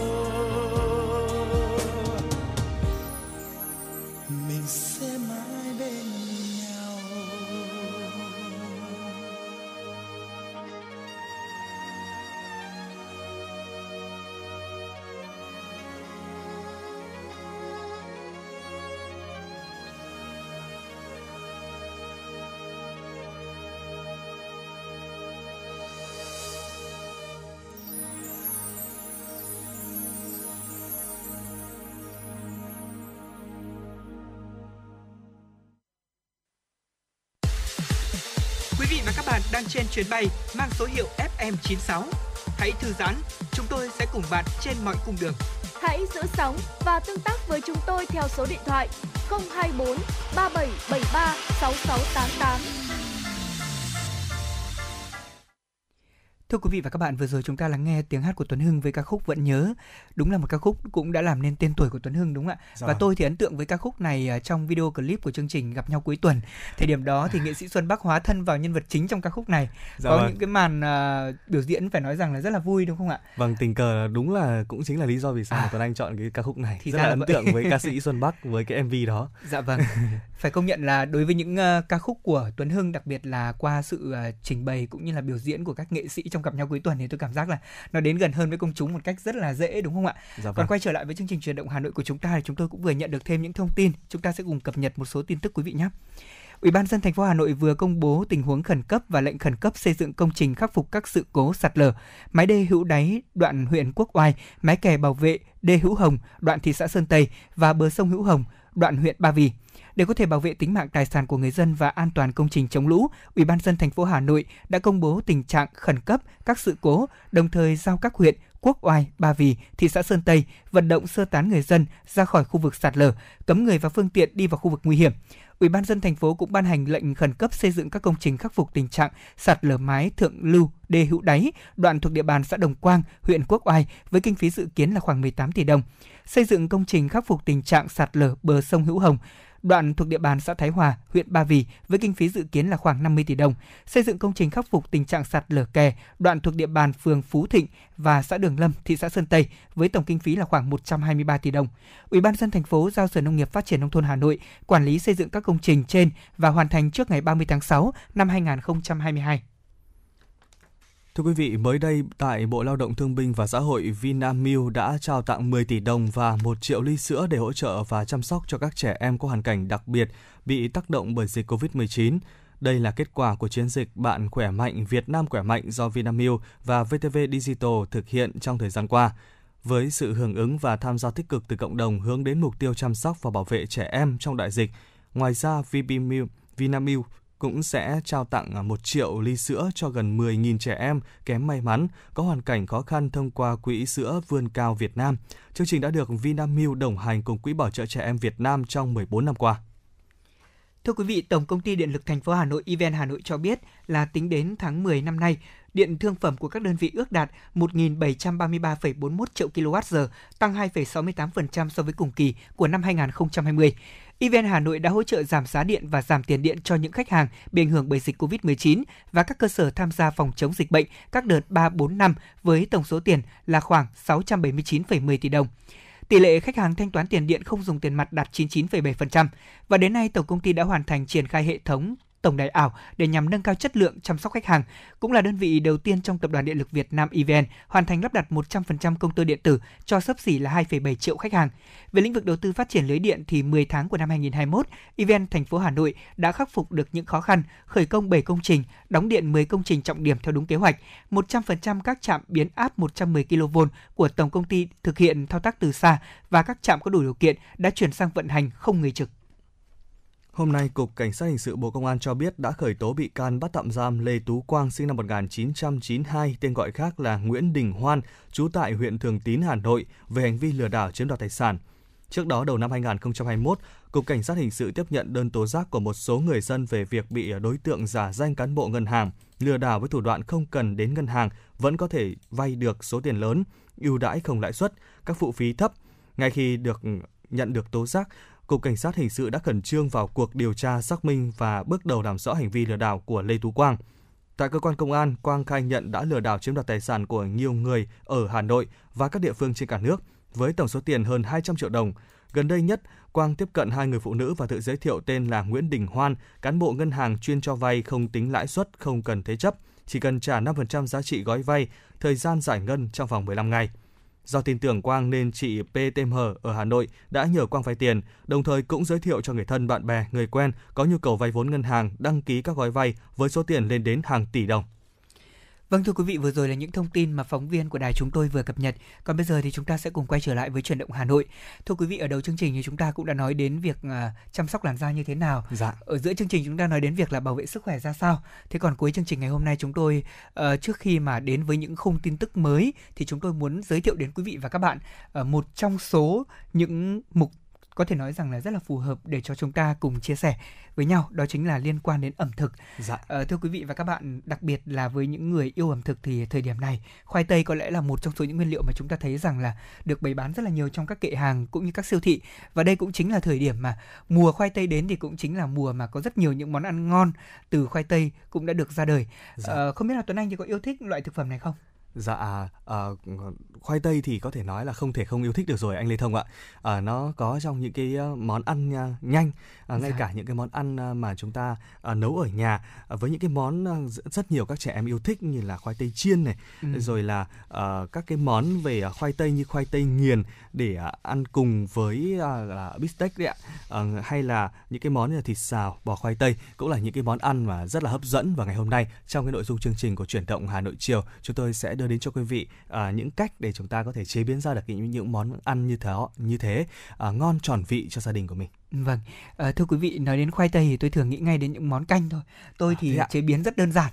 Thì ờ, khoai tây tôi thường hay dùng làm canh hoặc là ví dụ như là thường thì tôi cũng sẽ xào thôi. Dạ. Và khoai tây chiên thì chắc chắn là ai cũng đã từng ăn rồi, tôi nghĩ là như vậy. Ờ, đối với khoai tây chiên thì một món ăn rất là đơn giản. Nếu như mà quý vị và các bạn chúng ta muốn là trong những ngày mưa gió như thế này, chúng ta ăn khoai tây chiên và đặc biệt là có thể biến tấu nó một chút, ví dụ như là khoai tây chiên lắc phô mai chẳng hạn Vâng. thì nó cũng sẽ rất là ngon đấy ạ. Một món ăn vặt mà tôi nghĩ rằng là từ trẻ con cho đến cả người lớn chúng ta ai cũng yêu thích. Dạ. Món ăn này thì chế biến rất là đơn giản đúng không Tuấn Anh? Dạ vâng ạ, thời gian chế biến của món khoai tây chiên nó chỉ rơi vào khoảng 15 phút thôi quý vị ạ. Với khẩu phần là từ 2 đến 3 người, chúng ta sẽ chuẩn bị nguyên liệu đó là từ 700 đến 800 gram khoai tây với gia vị à, đó là muối, dầu ăn và à, 30 kg bột bắp. À, 30 gram bột bắp thưa quý vị. À, về sốt phô mai thì sẽ có 20 gram bơ nhạt này, 10 gram bột mì, 5 gram tương ớt, à, 120 gram sữa tươi không đường Dạ. và à, 100 gram phô mai. À, trang trí thì sẽ có là mùi à, tây băm nhỏ hoặc bột ớt. Ừ. Đây là những cái uh, nguyên liệu mà chúng ta uh, chuẩn bị cho một cái món mà nó chuẩn vị nhất đấy ạ. Uh, cách làm thì chúng ta uh, khoai tây thì gọt vỏ này, thái miếng vừa ăn rồi cho vào túi đựng thực phẩm, thêm bột bắp và sau đó chúng ta lắc đều nhé. À, chuẩn bị tiếp theo đó là dầu nóng này, chiên khoai lần thứ nhất trong vòng 3 phút với lửa nhỏ để nguội khoảng 2 phút. À, chiên khoai tiếp lần thứ hai trong vòng 3 phút thưa quý vị với lửa vừa và để ráo dầu rồi cho ra đĩa trang trí à, mùi tây và bột ớt nếu mà Dạ. chúng ta muốn trang trí cho nó thật là đẹp mắt à, chuẩn bị sốt phô mai với các nguyên liệu ở, ở bên trên và chúng ta sẽ thưởng thức được món ăn này thôi ạ. Vâng, ờ, có thể nói rằng là Tuấn Anh vừa chia sẻ một món ăn mà tôi nghĩ rằng rất đơn giản, ai cũng có thể làm. Thế nhưng mà tôi không nghĩ là nó cầu kỳ đến mức mà nó có thêm cả phần trang trí là mùi tây băm nhỏ hay là bột ớt đâu. Mà tôi thường là chỉ thấy là rất là thông thường là chúng ta chiên xong thì mọi người sẽ cùng à, ví dụ như là có thêm phô mai vào đúng không ạ? Ví dụ như Dạ. là phô mai bột đấy ạ, chúng ta sẽ cho vào cùng và sau đó thì lắc đều lên và Vâng. thưởng thức. Và thưa quý vị nhắc đến ờ, ừm, đặc biệt là nhắc đến khoai tây thì chúng ta cũng không thể không kể đến những món ăn rất là quen thuộc với ẩm thực đặc biệt là với những người thích những món ăn nóng hổi hoặc có một chút hương vị cay cay. Và đặc biệt là những người yêu thích thịt bò thì không thể không nhắc đến món bò sốt vang.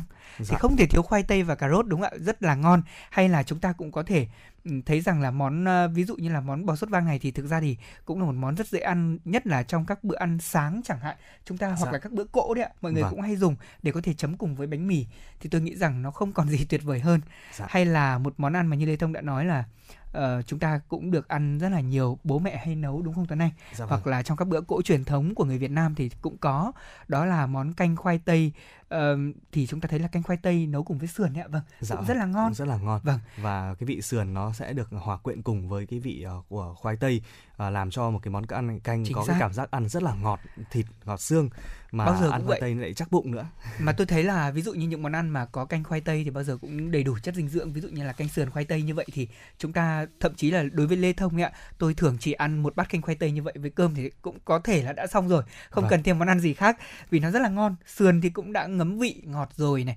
khoai tây thì à, được ninh nhừ rất là mềm rất là thơm đó là những hương vị mà chúng ta có thể không thể nào quên được thế Dạ. nhưng có một món ăn nữa cũng rất đơn giản mà tôi nghĩ rằng là uh, rất là nhiều người yêu thích đó chính là món khoai tây nghiền đặc biệt là đối với gia đình mà có các bé thì món khoai tây nghiền này cũng rất dễ chế biến Dạ vâng ạ. À, về món ờ, khoai tây nghiền thì chúng ta sẽ có thời gian chế biến khoảng ờ, 20 phút với khẩu phần ở đây là 4 người ăn thì chúng ta chuẩn bị nguyên liệu là 1 kg khoai tây này, 250 g sữa tươi không đường, 50 g bơ nhạt và muối và hạt tiêu thôi ạ. À, về nguyên liệu thì rất là đơn giản rồi, cách làm thì rất là đơn giản nữa là khoai tây sẽ gọt vỏ này, thái miếng vuông, à, luộc mềm với muối trong khoảng 15 phút để ráo nước và sau đó chúng ta xay nhuyễn này. Tiếp theo quý vị làm nóng chảo thêm bơ nhạt và sữa tươi. Chúng ta đun đến khi ấm rồi trộn đều với khoai tây. Vâng, sau đó thì à, như quý vị biết là chúng ta có thể nêm nếm thêm những gia vị mà mình yêu thích vào và nếu như là gia đình có những à, bé nhỏ mà các con kén ăn đặc biệt là không thích ăn rau củ quả quý vị có thể cho vào những khuôn để chúng ta tạo hình giống như là làm bánh đấy ạ Dạ. tôi nghĩ rằng đó cũng là một cách rất là dễ để chúng ta có thể làm cho món ăn của chúng ta trở nên thú vị bắt mắt hơn trẻ con thì thường thích những món ăn có hình thù đáng yêu ngộ nghĩnh Dạ. cho nên là đây cũng là cách để các mẹ có thể tham khảo thế nhưng mà một món ăn nữa mà tôi thấy rằng là cũng rất là phù hợp Tuấn Anh có nhắc đến đó chính là thịt bò đi kèm với cả khoai tây thì cũng rất là ngon vậy Dạ. thì Tuấn Anh sẽ giới thiệu với chúng tôi món ăn nào nữa đây Dạ vâng ạ. Thời gian chế biến của món thịt bò xào khoai tây sẽ là 25 phút với khẩu phần ăn là hai người thì chúng ta sẽ chuẩn bị là 250 g thịt bò, 300 g khoai tây, một củ hành tây, hai trái cà chua hành lá. Với gia vị à, ướp thịt bò thì sẽ có là hai tép tỏi băm, 2 g muối, 2 g tiêu, 5 g bột bắp và 5 g dầu ăn là những cái à, gia vị, những cái nguyên liệu rất là dễ kiếm rồi. Cách làm thì chúng ta đối với hành tây, khoai tây, cà chua thì thái lát mỏng vừa ăn này. Trộn đều thịt bò với các loại gia vị trên và ướp trong khoảng 20 phút. Làm nóng chảo dầu phi tôm tỏi thơm tỏi băm lên, cho khoai tây vào đảo đều và sau đó là thêm hành tây và cà chua. Sau đó quý vị tắt bếp và cho khoai ra đĩa. Tiếp tục phi thơm tỏi và đảo thịt bò đến khi chúng gần chín thì cho khoai tây vào trộn đều, à, nêm thêm muối hoặc là nước mắm tùy với khẩu vị, à, cho món ăn ra đĩa và thưởng thức cùng với cơm nóng sẽ Dạ. mang đến một bữa cơm gia đình rất là à, đầm ấm cho quý vị trong Vâng. buổi chiều hôm nay. Có rất là nhiều những món ăn mà chúng tôi muốn giới thiệu đến quý vị thính giả. Tuy nhiên thì chủ đạo ngày hôm nay Tuấn Anh và Lê Thông giới thiệu đến quý vị một trong số những loại thực phẩm mà chúng ta rất dễ chế biến, đó chính là khoai tây. Hy vọng là quý vị thính giả chúng ta có thể có thêm những gợi ý từ ờ, chúng tôi để có thể chuẩn bị cho bữa canh hoặc là bữa cơm trong buổi chiều ngày hôm nay mà quý vị mong muốn thưởng thức bên những người thân yêu của mình. Còn bây giờ chúng tôi vừa nhận được ờ, yêu cầu âm nhạc. Tuy nhiên thì trước khi đến với yêu cầu âm nhạc thì tôi muốn hỏi Tuấn Anh là đối với Tuấn Anh thì ờ, những ca khúc liên quan đến tình yêu thì uh, sẽ chinh phục được Tuấn Anh bao nhiêu phần trăm trong list nghe nhạc của mình?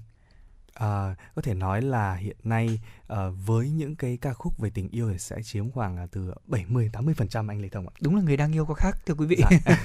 Không biết Tuấn anh Lê Thông thì sao ạ? Ờ, Tuấn Anh nghe những ca khúc ừ, về tình yêu như vậy thì cũng sẽ giúp cho mình có thêm tâm hồn là phong phú hơn, Dạ. tình yêu cũng có thêm sự thăng hoa. Thế nhưng mà đối với riêng những người mà như Lê Thông chẳng hạn tôi đang độc thân thì tôi nghĩ rằng là việc mà chúng ta lắng nghe những ca khúc về tình yêu lại làm cho mình cảm thấy có thêm những hormone về yêu đời đấy. Dạ. Thường hay gọi vui là như vậy.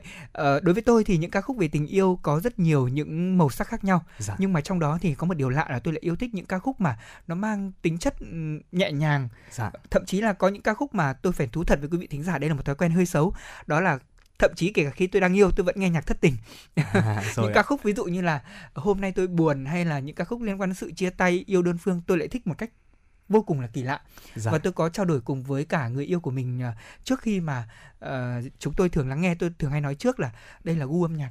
Thế vì có điều đồng điệu với gu âm nhạc đó thì mới có thể Dạ. yêu nhau được. Cho nên là tôi thường hay đặt câu hỏi này thậm chí ngay với cả bạn dẫn của mình xem Vâng. xem là cách mà Tuấn Anh cảm nhận âm nhạc về tình yêu có giống như tôi hay không để trong một số gần nhất chúng ta sẽ có một chương trình làm về những ca khúc về tình yêu đi để Dạ cho vâng quý ạ. vị thính giả có thêm những không gian để thưởng thức. Thế còn bây giờ chúng tôi cũng nhận được một ca khúc ừm, yêu cầu về tình yêu đấy ạ. Thế nhưng mà lại là con tim đang cố quên. Thế thì chúng ta sẽ cùng lắng nghe xem là ca khúc này thì à, có giai điệu như thế nào quý vị nhé ta đang tìm cách quên người, phải cố quên người. Dù con tim ngu si, vẫn muôn đời nhớ anh. Từng chiều qua buồn tênh, có khi tim luôn hỏi đến người. Vẫn trông mong mơ ước nay mai sẽ có anh. Tim ơi, mình hãy quên người, phải cố quên người.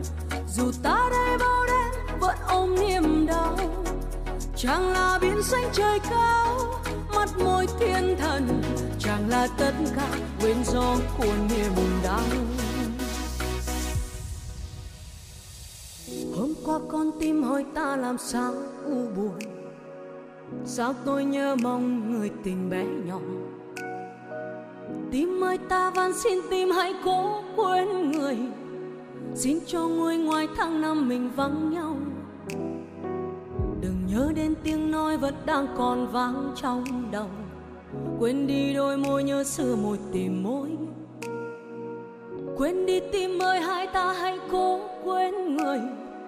Dẫu suốt cuộc đời này ta chẳng khi nào quên. Ô vẫn chưa quên được, tháng năm vẫn chưa quên được, vẫn còn đợi chờ. Hỡi ôi, biết nên bao giờ, vẫn không sao đành.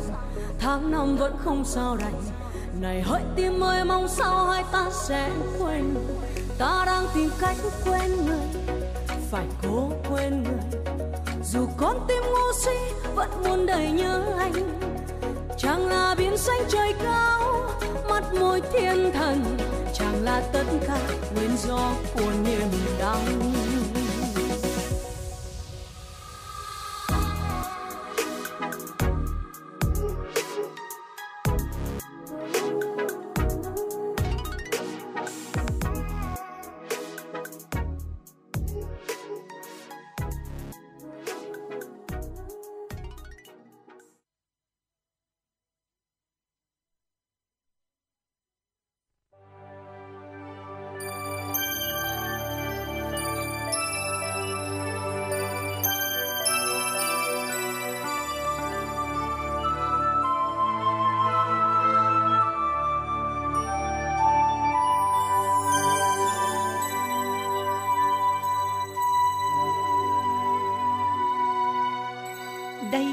Là đài phát thanh và truyền hình Hà Nội.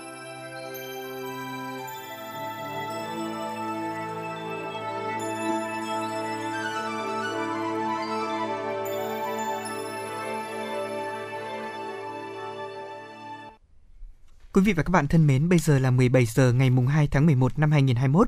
Chương trình truyền động Hà Nội chiều của chúng tôi đang được phát trực tiếp trên tần số FM 96 MHz của Đài Phát thanh Truyền hình Hà Nội và chương trình cũng được trực tuyến trên trang web hanoitv.vn. Tiếp tục chương trình chúng tôi xin chuyển đến quý vị và các bạn những tin tức đáng quan tâm. Thưa quý vị và các bạn, sáng nay, Chủ tịch Quốc hội Vương Đình Huệ, Bí thư Đảng đoàn Quốc hội đã chủ trì tọa đàm chuyên gia một số nội dung phục vụ việc xây dựng chuyên đề, hoàn thiện hệ thống pháp luật và tổ chức thi hành pháp luật đến năm 2030, định hướng đến năm 2045. Chủ tịch Quốc hội Vương Đình Huệ nhấn mạnh, đây là một trong bốn chuyên đề Ban chỉ đạo Trung ương về triển khai xây dựng đề án chiến lược xây dựng và hoàn thiện nhà nước pháp quyền xã hội chủ nghĩa Việt Nam đến năm 2030, định hướng đến năm 2045, giao Đảng đoàn Quốc hội chủ trì thực hiện. Đến nay, việc thực hiện các chuyên đề này đang được triển khai tích cực, đảm bảo tiến độ. Trong đó, Đảng đoàn Quốc hội đã hoàn thiện và gửi tới Ban chỉ đạo chuyên đề hoàn thiện cơ chế phân công, phối hợp và kiểm soát giữa các cơ quan nhà nước trong việc thực hiện quyền tư pháp và giữa các cơ quan tổ chức trong hoạt động tư pháp đáp ứng yêu cầu xây dựng, hoàn thiện nhà nước pháp quyền xã hội chủ nghĩa. Chuyên đề hoàn thiện cơ chế bảo vệ hiến pháp đáp ứng yêu cầu xây dựng hoàn thiện nhà nước pháp quyền xã hội chủ nghĩa Việt Nam hiện cũng đã được hoàn thiện. Dự kiến sẽ được Đảng đoàn Quốc hội nghiệm thu vào ngày mai, ngày 3 tháng 11. Tại tọa đàm, các đại biểu đã đóng góp ý kiến về nội hàm một số khái niệm, nguyên tắc trong xây dựng, hoàn thiện và tổ chức thực thi pháp luật, mục tiêu giải pháp xây dựng và tổ chức thực thi pháp luật đến năm 2030, định hướng đến năm 2045, đáp ứng yêu cầu xây dựng và hoàn thiện nhà nước pháp quyền xã hội chủ nghĩa Việt Nam. Thưa quý vị, sáng nay Phó Thủ tướng Vũ Đức Đam đã có cuộc làm việc với Ban chỉ đạo phòng chống dịch bệnh COVID-19 thành phố Hà Nội. Hiện nay thành phố có khoảng 850.000 học sinh ở độ tuổi từ 12 đến 17. Thông qua khảo sát, có 76% phụ huynh đồng ý tiêm vaccine phòng COVID-19 cho con em của mình. Cùng kế hoạch triển khai tiêm cho trẻ em từ ngày 5 tháng 11, hiện nay thành phố còn khoảng hơn 50% người trên 50 tuổi, tương đương khoảng hơn 1 triệu người chưa được tiêm mũi thứ hai. Lãnh đạo của Sở Y tế cho biết khoảng 2 tuần nữa sẽ hoàn thành việc này. Về đánh giá cấp độ dịch, thành phố sẽ thực hiện đánh giá vào thứ sáu hàng tuần, thông báo để chính quyền, các lực lượng cũng như người dân chủ động thực hiện không bị bất ngờ, đồng thời đề xuất Bộ Y tế có thêm những hướng dẫn về đánh giá cấp quận huyện. Phó Thủ tướng Vũ Đức Đam nhấn mạnh Hà Nội cần sẵn sàng cho tình huống cao hơn ngoài kịch bản, đã chuẩn bị cho 40.000 ca mắc. Áp dụng các biện pháp phòng chống dịch theo cấp độ dịch nào cũng không được để người dân bị động. Tiếp tục xem xét cập nhật để có những phương án dự trù về thuốc, vật tư và sinh phẩm. Cố gắng đưa ra những giải pháp thống nhất vẫn trên nguyên tắc truy vết, ngăn chặn, khoanh vùng, cách ly và điều trị kịp thời. Mới đây, thành phố Hà Nội cũng đã ban hành các biện pháp phòng chống dịch bệnh COVID-19 áp dụng chung cho toàn thành phố, tương ứng cấp độ dịch cấp 2, nguy cơ trung bình.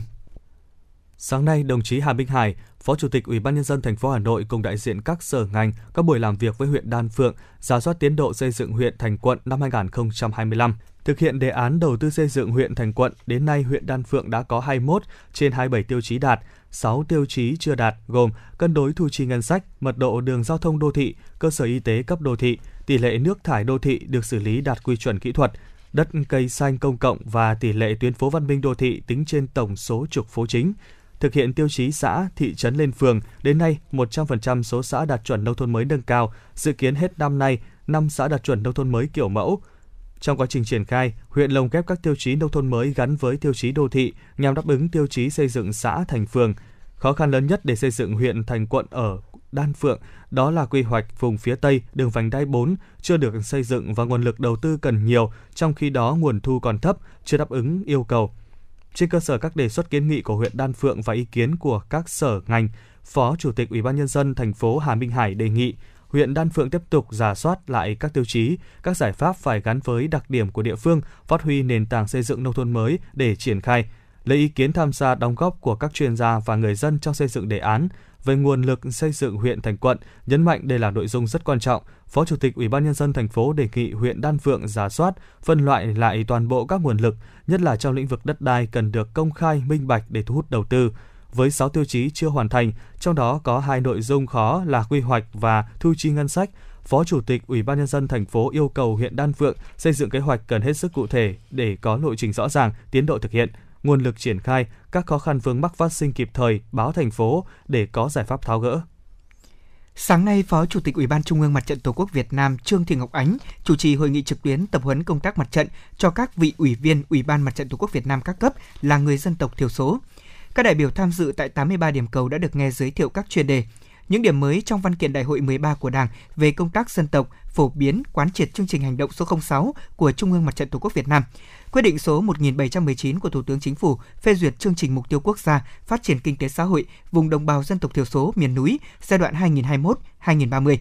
Hội nghị cũng đã tập trung thảo luận, trao đổi những kinh nghiệm, cách làm nhằm thực hiện tốt công tác dân tộc trong tình hình mới, trong đó yêu cầu đặt ra đối với đội ngũ cán bộ mặt trận các cấp, trưởng ban công tác mặt trận khu dân cư, đó là phải tuyên truyền và trở thành những tuyên truyền viên tích cực, phát huy vai trò của người có uy tín trong đồng bào các dân tộc thiểu số để tuyên truyền vận động nhân dân đồng thuận chấp hành chủ trương của Đảng, chính sách pháp luật của nhà nước, hăng hái tham gia các cuộc vận động, phong trào thi đua yêu nước, từ đó góp phần phát triển kinh tế xã hội, xóa đói giảm nghèo, xây dựng nông thôn mới, giữ gìn bản sắc dân tộc, ổn định an ninh chính trị và bình yên của cuộc sống. Ủy ban Mặt trận Tổ quốc Việt Nam thành phố và huyện Ứng Hòa vừa tổ chức trao tặng 20 bộ máy tính cho 20 học sinh có hoàn cảnh khó khăn trên địa bàn huyện. Tại chương trình, 20 học sinh có hoàn cảnh đặc biệt khó khăn thuộc các đơn vị trường học của 18 xã thị trấn trên địa bàn huyện đã được nhận quà là 20 máy tính, tổng trị giá 170 triệu đồng từ nguồn quỹ sóng và máy tính cho em của Mặt trận Tổ quốc thành phố.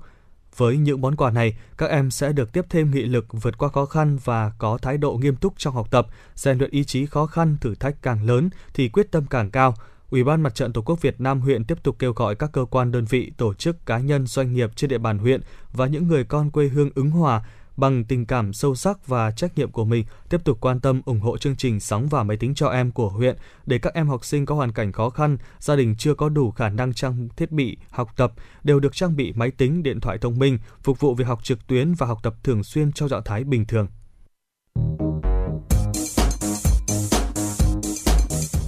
Số hiệu FM96 đang chuẩn bị nâng độ cao. Quý khách hãy thắt dây an toàn, sẵn sàng trải nghiệm những cung bậc cảm xúc cùng FN96. Sáng nay, Ủy ban Nhân dân quận Hai Bà Trưng tổ chức hội nghị tuyên truyền tập huấn công tác phòng cháy chữa cháy và cứu hộ cứu nạn cho lãnh đạo các phòng, ban ngành, đơn vị thuộc quận và Chủ tịch, Phó Chủ tịch Ủy ban Nhân dân 18 phường cùng chỉ huy công an tổ cảnh sát khu vực 18 phường trên địa bàn quận – Tại hội nghị tập huấn, người tham gia đã được phổ biến lại về những điểm mới liên quan trực tiếp đến trách nhiệm về công tác quản lý nhà nước về phòng cháy chữa cháy trên địa bàn quận và các phường theo Nghị định 136 năm 2020 của Chính phủ quy định chi tiết một số điều và biện pháp thi hành luật phòng cháy chữa cháy và luật sửa đổi bổ sung một số điều của luật phòng cháy và chữa cháy nguyên nhân gây cháy và các vụ cháy điển hình thời gian qua, một số giải pháp về phòng cháy tại nơi làm việc và gia đình, các bước xử lý khi có cháy xảy ra và cách thoát nạn khi xảy ra cháy nổ, xác định rõ nhiệm vụ phòng ngừa tốt để hạn chế thiệt hại do cháy gây ra việc tổ chức tuyên truyền tập huấn phòng cháy chữa cháy của quận Hai Bà Trưng tổ chức cho lãnh đạo, người chịu trách nhiệm quản lý nhà nước về phòng cháy chữa cháy, cán bộ trực tiếp là công tác tuyên truyền để phát huy tối đa vai trò trách nhiệm, huy động sức mạnh của cả hệ thống chính trị, đẩy mạnh công tác phòng cháy chữa cháy tại địa bàn. Ứng dụng báo cháy 114 vừa được áp dụng trên toàn quốc kể từ đầu tháng 11 này. Đây là ứng dụng do Cục Cảnh sát Phòng cháy chữa cháy và Cứu nạn Cứu hộ triển khai. Ứng dụng nhằm tạo thêm một kênh thông tin, thông báo về các vụ cháy nổ, tai nạn, sự cố đến các lực lượng chức năng, đồng thời giúp người dân tra cứu các kỹ năng về phòng cháy chữa cháy và thoát nạn. Cuộc gọi thoại 114 gọi trực tiếp bằng video call hoặc nhắn tin gửi yêu cầu sửa chữa, chữa cháy, cứu nạn, cứu hộ bằng ba thao tác này, thông tin về các vụ cháy nổ sẽ ngay lập tức được chuyển đến tổng đài tiếp nhận thông tin báo cháy của công an các đơn vị địa phương. Từ đó, lực lượng cảnh sát phòng cháy chữa cháy và cứu nạn cứu hộ có thể xác minh được ngay các vụ cháy nổ, tai nạn, sự cố là thật hay giả, vị trí chính xác địa điểm xảy ra. Trước khi áp dụng trên toàn quốc, ứng dụng báo cháy 114 đã được triển khai thí điểm tại hai địa phương, đó là Hải Phòng và Hà Nội. Đến thời điểm hiện nay, đã có hơn 38.000 lượt người tải và đăng ký tài khoản ứng dụng báo cháy 114, gần 1,5 triệu lượt truy cập ứng dụng này. Hà Nội chỉ cho phép đám cưới tập trung không quá 30 người, cụ thể với tổ chức cơ quan doanh nghiệp khuyến khích thực hiện trực tuyến. Với các hoạt động trên 30 người phải xin phép chính quyền địa phương, người tham dự phải tiêm đủ liều vaccine hoặc là F0 khỏi bệnh, có kết quả xét nghiệm âm tính trong 72 giờ, ký tuân thủ quy định và chịu sự giám sát của chính quyền địa phương. Với đám cưới, người tham dự không tập trung quá 30 người một thời điểm. Những người thuộc sự cách ly hoặc theo dõi sức khỏe như có triệu chứng COVID-19, ho, sốt, khó thở, đau rát họng sẽ không được tham dự. Người bên ngoài gia đình chưa tiêm hoặc chưa tiêm đủ liều vaccine không nên tham dự lễ cưới. Ban tổ chức, nhân viên phục vụ lễ cưới và 100% người tham dự đã được tiêm đủ liều vaccine hoặc đã khỏi bệnh COVID-19. Người giữa các bàn không tiếp xúc gần với nhau, gia đình không thực hiện chúc mừng tại bàn. Đặc biệt, rút ngắn tối đa thời gian tổ chức lễ cưới, hạn chế sử dụng điều hòa, ký cam kết tuân thủ quy định và chịu sự giám sát của chính quyền địa phương. Các quy định tương tự áp dụng với đám ma. Hà Nội vẫn cho phép hoạt động có điều kiện các cơ sở kinh doanh dịch vụ bao gồm trung tâm thương mại, siêu thị, cửa hàng tiện ích, chợ đầu mối. Các đơn vị phải có kế hoạch, chịu trách nhiệm triển khai các biện pháp bảo đảm phòng chống dịch COVID-19. Nhà hàng, cơ sở kinh doanh dịch vụ ăn uống, trừ các cơ sở kinh doanh rượu, bia, bia hơi, được bán hàng tại chỗ, không quá 50% công suất chỗ ngồi, đảm bảo giãn cách. Chủ nhà hàng và nhân viên được tiêm đủ liều vaccine hoặc là đã khỏi bệnh COVID-19, đóng cửa trước 21 giờ hàng ngày. Các hoạt động dịch vụ cắt tóc gội đầu làm đẹp được hoạt động có điều kiện, chủ cơ sở và nhân viên được tiêm đủ liều vaccine hoặc đã khỏi bệnh COVID-19. Với những người từ địa phương khác về Hà Nội vẫn áp dụng như quy định trước đó là không cần phải xuất trình kết quả xét nghiệm SARS-CoV-2 không chỉ xác định xét nghiệm đối với việc đi lại của người dân, chỉ thực hiện xét nghiệm đối với trường hợp đến từ địa bàn có dịch ở cấp độ 4 hoặc cách ly y tế vùng phong tỏa và các trường hợp nghi ngờ hoặc có chỉ định điều tra dịch tễ đến từ địa bàn có dịch ở cấp độ 3. Phục vụ công tác khoanh vùng dập dịch COVID-19 trên địa bàn xã Ninh Hiệp, huyện Gia Lâm, thành phố Hà Nội, chợ vải và trung tâm thương mại tại xã này sẽ tạm thời đóng cửa. Ngay trong đêm qua, Ủy ban nhân dân xã Ninh Hiệp đã ra thông báo về tình hình dịch COVID-19 trên địa bàn xã, yêu cầu các chợ, trung tâm thương mại, hộ kinh doanh vải tạm dừng hoạt động kể từ ngày mùng 2 tháng 11 để phòng chống dịch cho đến khi có thông báo mới. Ghi chú không cấm bán hàng online, đề nghị chủ cửa hàng nhắc nhở shipper tuân thủ 5K. Trong khi đó, các cửa hàng ăn uống chỉ được bán mang về từ ngày mùng 2 tháng 11 đến ngày mùng 7 tháng 11. Trong sáng nay, trong buổi làm việc của Ủy ban nhân dân huyện Gia Lâm với xã Ninh Hiệp, Ban chỉ đạo phòng chống dịch COVID-19 huyện Gia Lâm đã yêu cầu Trung tâm Y tế huyện Gia Lâm khẩn trương ra thông báo nhanh cho các địa phương lân cận để người dân hạn chế đến địa bàn xã Ninh Hiệp, tổ chức lực lượng thực hiện xét nghiệm PCR cho tất cả các hộ kinh doanh trên địa bàn xã, khoảng 4.500 hộ. Khẩn trương bóc tách F0 phấn đấu hoàn thành trong 2 ngày, lực lượng công an huyện hỗ trợ công an xã giả soát toàn bộ người từ vùng dịch về địa phương và công tác xét nghiệm an ninh trật tự, quản lý hành chính. Đồng thời, Ủy ban nhân dân huyện Gia Lâm cũng yêu cầu các xã thị trấn không chủ quan kiểm soát chặt chẽ những người về từ vùng dịch để giám sát nhằm phát hiện sớm trường hợp nhiễm SARS-CoV-2. Hiện tại, công tác giả soát khoanh vùng dập dịch trên địa bàn xã Ninh Hiệp đang được cơ quan chức năng khẩn trương thực hiện. Quý vị và các bạn thân mến, vừa rồi là những thông tin do phóng viên của đài chúng tôi vừa cập nhật. Bây giờ mời quý vị và các bạn chúng ta cùng đến với những giai điệu âm nhạc của ca khúc Bay vào ngày xanh qua tiếng hát của nghệ sĩ ưu tú Thanh Lan.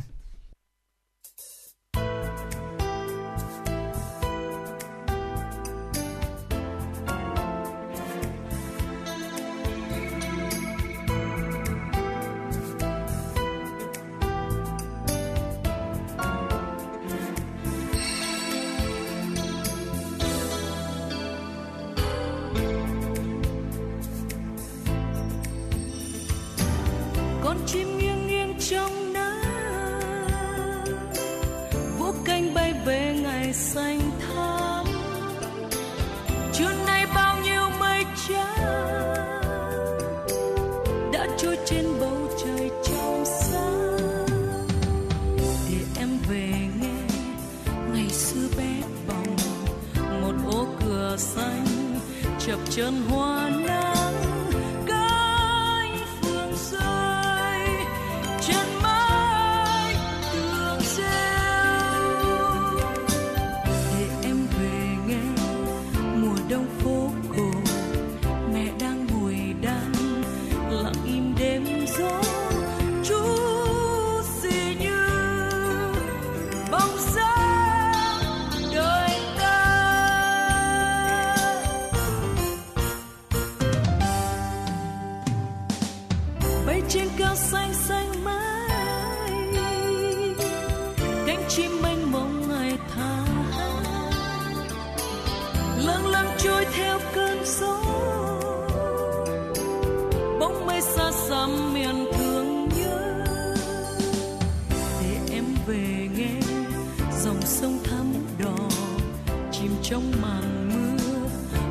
o sol.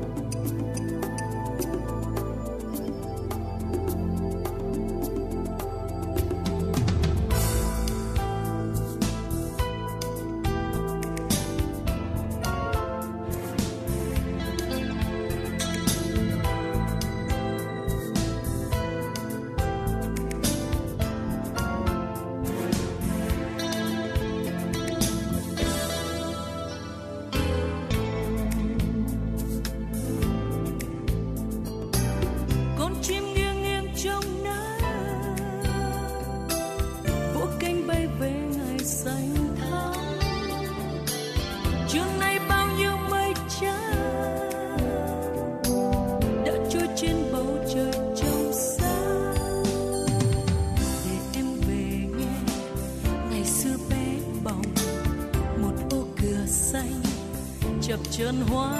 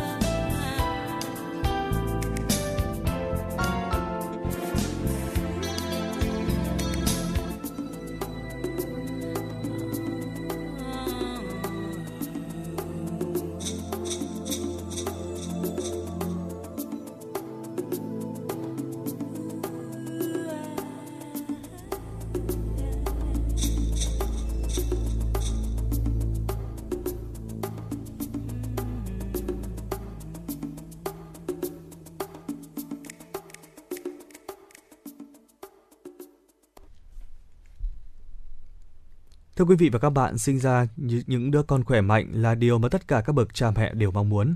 Điều đó không chỉ mang lại hạnh phúc cho gia đình mà còn mang lại lợi ích chung cho toàn xã hội. Chính vì vậy, trong quá trình mang thai thì sản phụ nên thực hiện sàng lọc trước sinh và sau sinh. Đây là biện pháp quan trọng nhằm can thiệp phát hiện sớm các bệnh tật ở thai nhi và trẻ sơ sinh, qua đó giúp trẻ sơ sinh phát triển bình thường, tránh xa những hậu quả nặng nề do dị tật bẩm sinh, đồng thời góp phần nâng cao chất lượng dân số thủ đô. Mỗi năm nước ta có khoảng 250 đến 300 nghìn ca phá thai được báo cáo chính thức. Cứ 1 nghìn vị thanh niên thanh niên nữ độ tuổi từ 15 đến 24 thì có 18 người đã từng phá thai. Tỷ suất sinh con trước tuổi thành niên 10 đến 17 tuổi là 3,3 phần nghìn. Hậu quả của quan hệ tình dục không sử dụng biện pháp tránh thai và mang thai ở tuổi vị thành niên thanh niên là rất nghiêm trọng. Đó là lây nhiễm các bệnh truyền nhiễm qua đường tình dục, các biến chứng khi mang thai và sinh con ở tuổi vị thành niên như sinh non, trẻ sinh thiếu cân, các tai biến sản khoa ảnh hưởng đến sức khỏe sinh sản của trẻ vị thành niên, thanh niên trong tương lai. Người mẹ trẻ thường có tâm lý sợ hãi và dễ xảy ra hội chứng thần kinh như tự kỷ, trầm cảm. Em bé sinh ra từ những bà mẹ trẻ này có sức khỏe yếu ớt còi cọc chậm phát triển, mất đi cơ hội học hành và phát triển bản thân.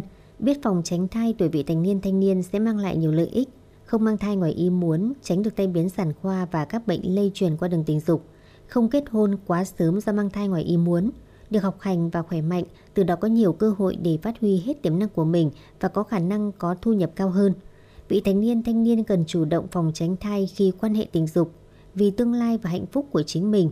Sản phụ Doãn Thanh Hương, xã Võng Xuyên, huyện Phúc Thọ cho biết.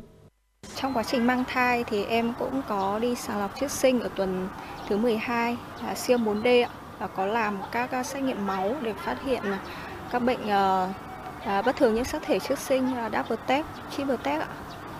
Và có siêu âm 4D ở tuần thứ 22 và khám định kỳ theo lịch hẹn của bác sĩ. Và hôm nay là tuần thứ 32 thì em cũng uh, chủ động đi khám à, sàng lọc 4D cho thai nhi ạ.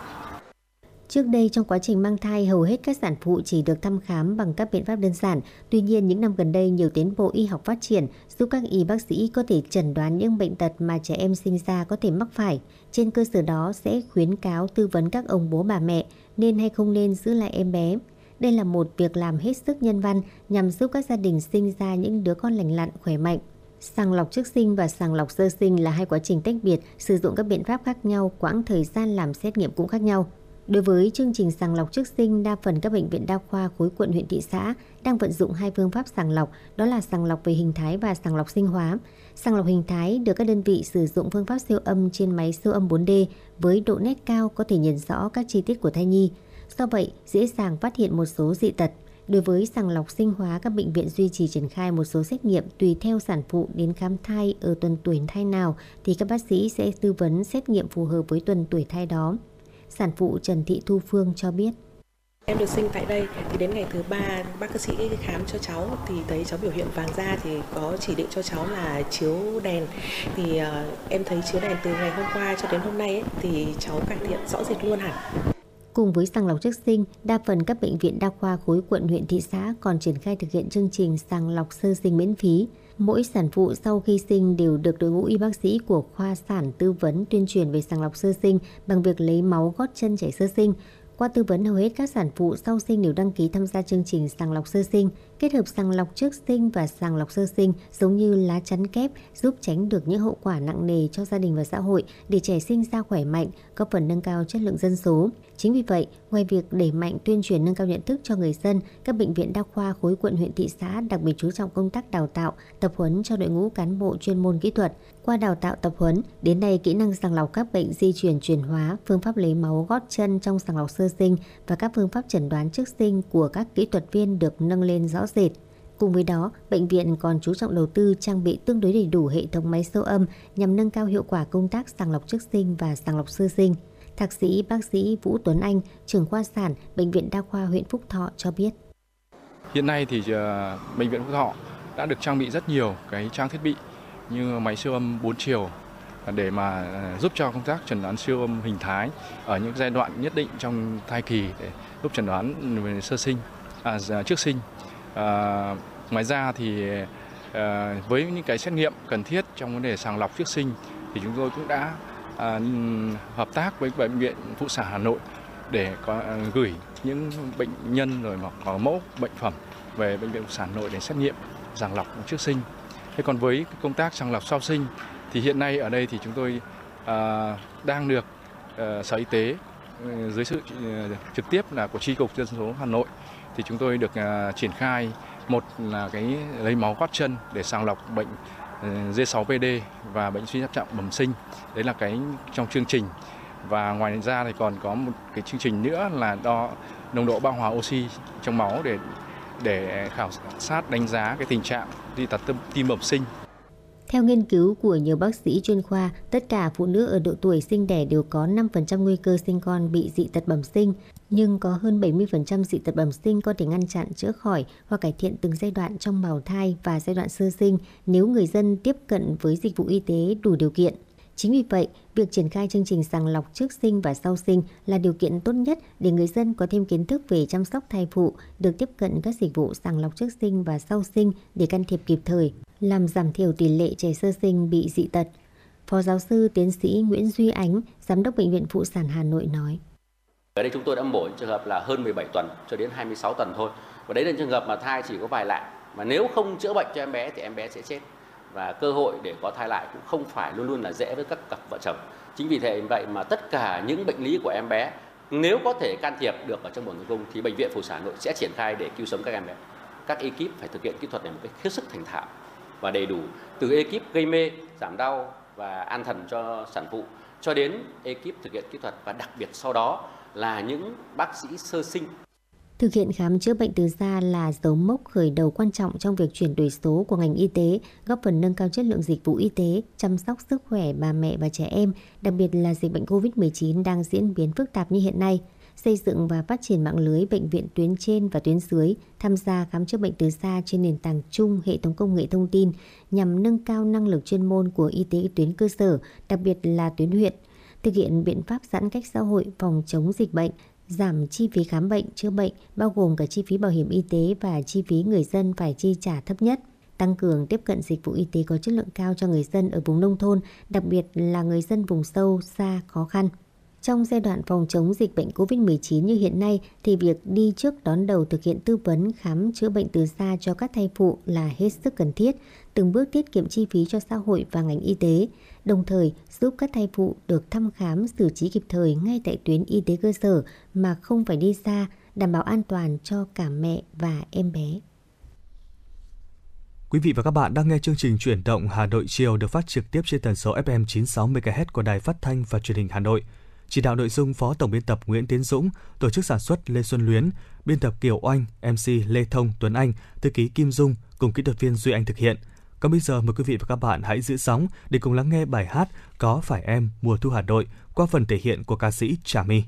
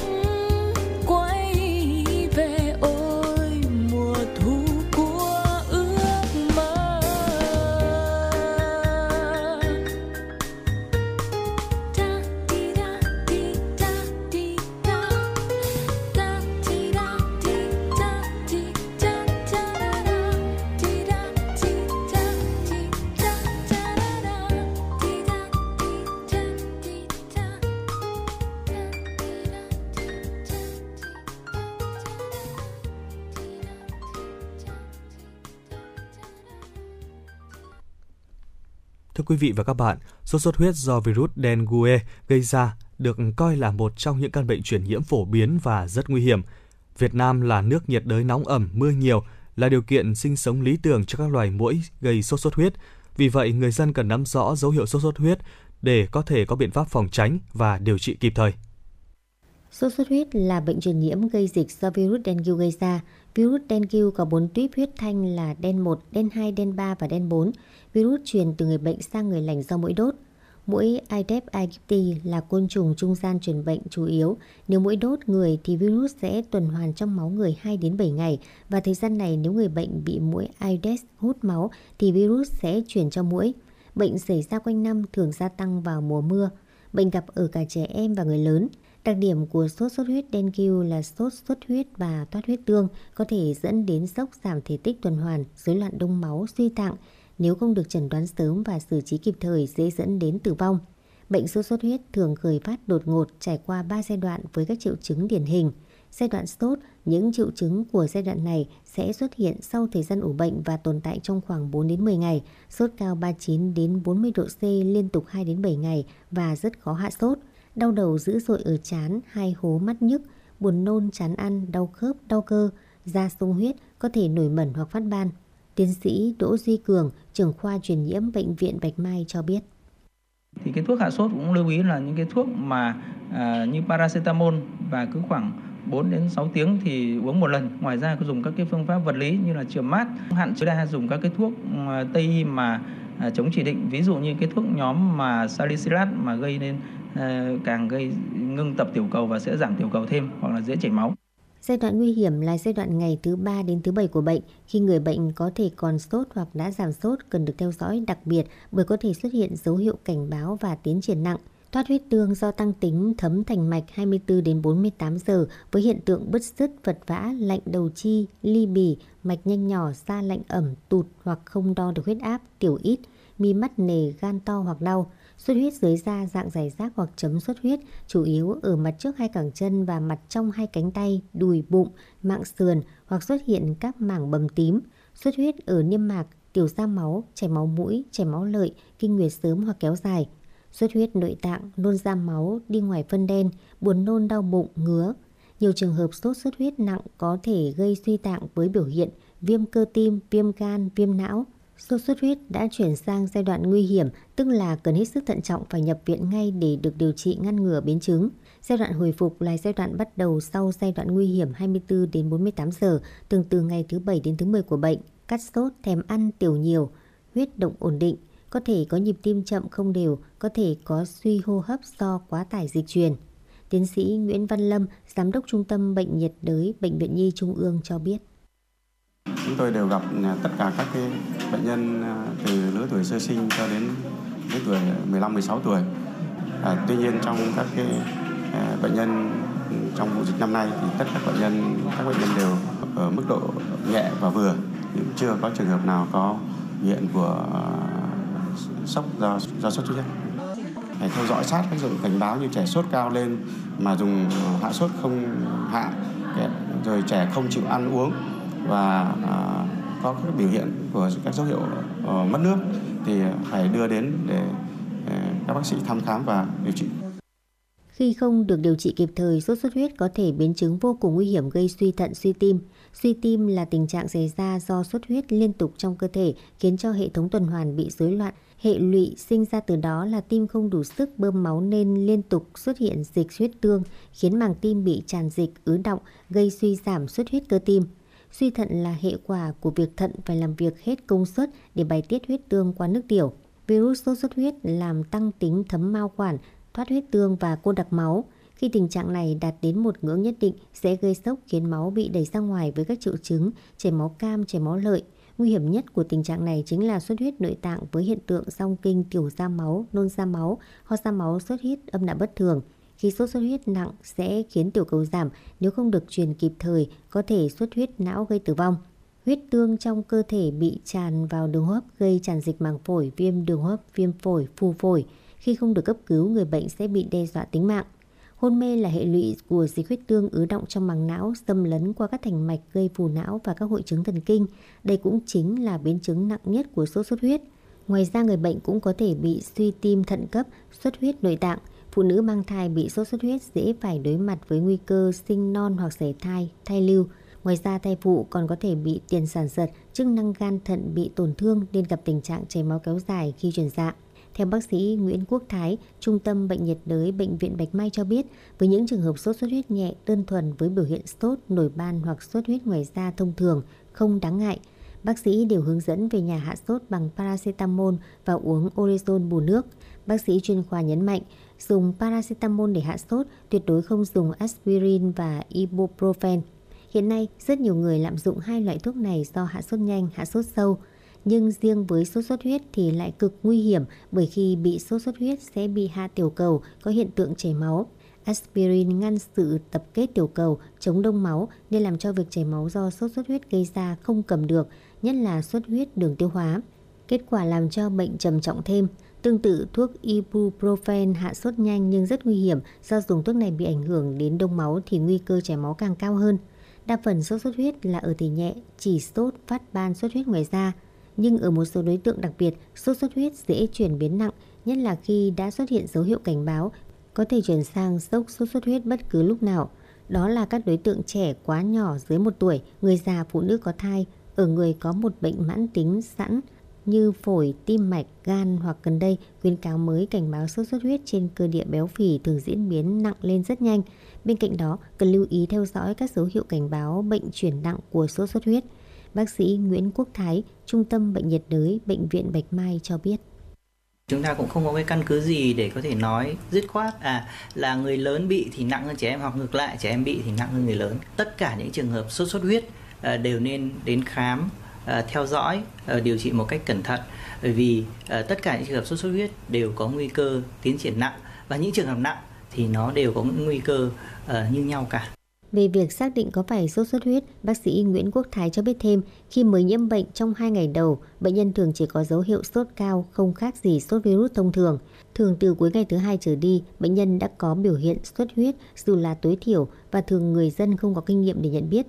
Nếu tới bệnh viện khám, thầy thuốc có kinh nghiệm có thể thấy da của bệnh nhân sung huyết nặng nề hơn người bình thường bằng cách ấn mạnh một ngón tay xuống da thì thấy xung quanh có quầng đỏ rất rõ và có thể nhận biết dấu hiệu thắt dương tính qua thao tác thăm khám đo huyết áp. Trong 2 ngày sốt đầu tiên chỉ dùng paracetamol và bổ sung orezon tại nhà. Từ ngày thứ ba thứ tư, tùy vào dấu hiệu cảnh báo mà đưa bệnh nhân đến viện khám để khẳng định chính xác sốt xuất huyết hay không, có cần nhập viện điều trị hay không. Bác sĩ cũng khuyến cáo người dân cần diệt mũi, ngủ màn, bôi các loại kem chống mũi để ngăn mũi đốt. Đây là những biện pháp ngăn ngừa bệnh sốt xuất huyết bùng phát trong cộng đồng.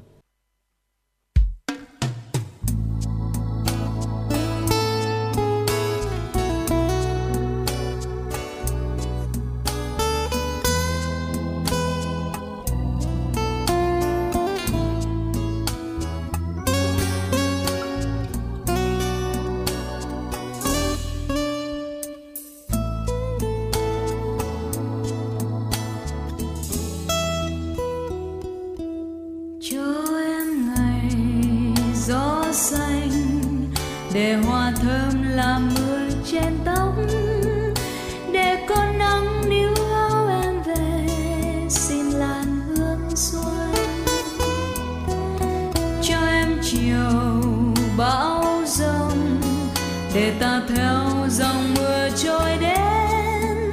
Tìm em ngoan ta che tình mới ấm áp một khi. Bàn tay nắm lấy, siết lấy, đưa nhau qua cơn mưa tình trần chiều đang xuống bối rồi xóa tung câu thơ ta đang tìm nhân nói cho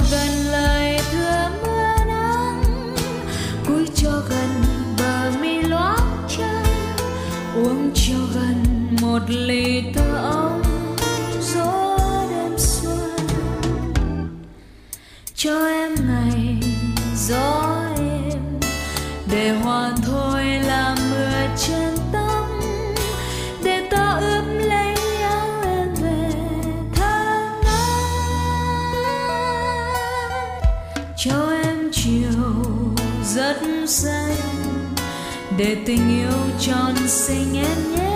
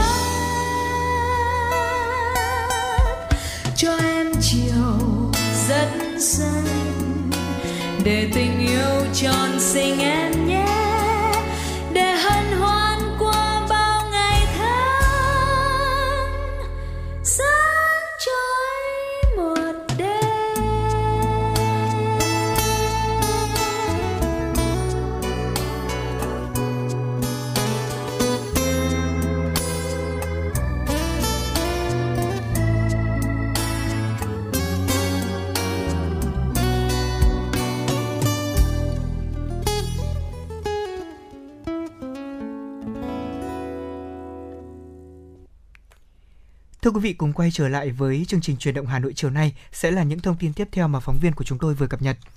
Quy định mới về tiếp công dân tiếp nhận đơn thư khiếu nại tố cáo. Đây là nội dung được nêu trong thông tư số 04 của Thanh tra Chính phủ về quy trình tiếp công dân được áp dụng từ ngày 15 tháng 11 năm 2021.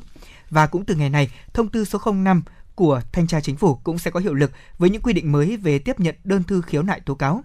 Thông tư số 04 chỉ rõ sẽ từ chối tiếp nhận công dân và giải thích lý do từ chối, đồng thời báo cáo với người phụ trách nếu đó là người say rượu bia, người mắc bệnh tâm thần hoặc bệnh khác làm mất khả năng nhận thức hoặc điều khiển hành vi, người có hành vi đe dọa xúc phạm cơ quan tổ chức đơn vị, người tiếp công dân, người thi hành công vụ hoặc có hành vi khác vi phạm nội quy nơi tiếp công dân. Tổng Liên đoàn Lao động Việt Nam vừa có công văn gửi Liên đoàn Lao động tỉnh, thành phố về việc sửa đổi quy định về đối tượng được lùi thời gian đóng kinh phí công đoàn. Căn cứ nghị quyết số 126 ngày 8 tháng 10 năm 2021 của Chính phủ về việc sửa đổi bổ sung nghị quyết số 68 ngày 1 tháng 7 năm 2021 của Chính phủ về một số chính sách hỗ trợ người lao động và người sử dụng lao động gặp khó khăn do đại dịch COVID-19. Tổng Liên đoàn Lao động Việt Nam sửa đổi đối tượng được lùi đóng kinh phí công đoàn như sau. Các doanh nghiệp bị ảnh hưởng bởi đại dịch COVID-19 dẫn đến phải giảm từ 10% lao động khi tham gia bảo hiểm xã hội trở lên so với thời điểm tháng 1 năm 2021, kể cả lao động ngừng việc, tạm hoãn thực hiện hợp đồng lao động, thỏa thuận nghỉ không hưởng lương. Thời gian được lùi thời điểm đóng kinh phí công đoàn đến ngày 31 tháng 12 năm 2021. Tổng cục Đường bộ Việt Nam vừa có văn bản yêu cầu Cục Quản lý Đường bộ 1 và các sở giao thông vận tải Phú Thọ, Nam Định, Lạng Sơn, Hải Dương, Quảng Ninh, các nhà đầu tư doanh nghiệp dự án BOT trên các tuyến quốc lộ khu vực phía Bắc tập trung nâng cao chất lượng quản lý, bảo trì đối với các tuyến đường đầu tư theo hình thức BOT. Các nhà đầu tư doanh nghiệp dự án BOT được yêu cầu khẩn trương khắc phục tồn tại hạn chế của công trình dự án, đồng thời tiến hành lập duyệt và tổ chức thực hiện kế hoạch bảo trì hàng năm của công trình theo đúng hướng dẫn của Tổng cục Đường bộ Việt Nam. Trong quá trình thực hiện cần đảm bảo trình tự, thủ tục, thẩm quyền, chất lượng, quản lý chi phí trong kế hoạch bảo trì theo đúng quy định của pháp luật. Liên quan đến việc tiếp nhận tuyến đường sắt đô thị Cát Linh Hà Đông từ Bộ Giao thông Vận tải, ông Vũ Văn Viện, Giám đốc Sở Giao thông Vận tải Hà Nội khẳng định Hà Nội đã sẵn sàng và chuẩn bị đầy đủ các điều kiện để có thể tiếp nhận tuyến đường sắt đô thị Cát Linh Hà Đông.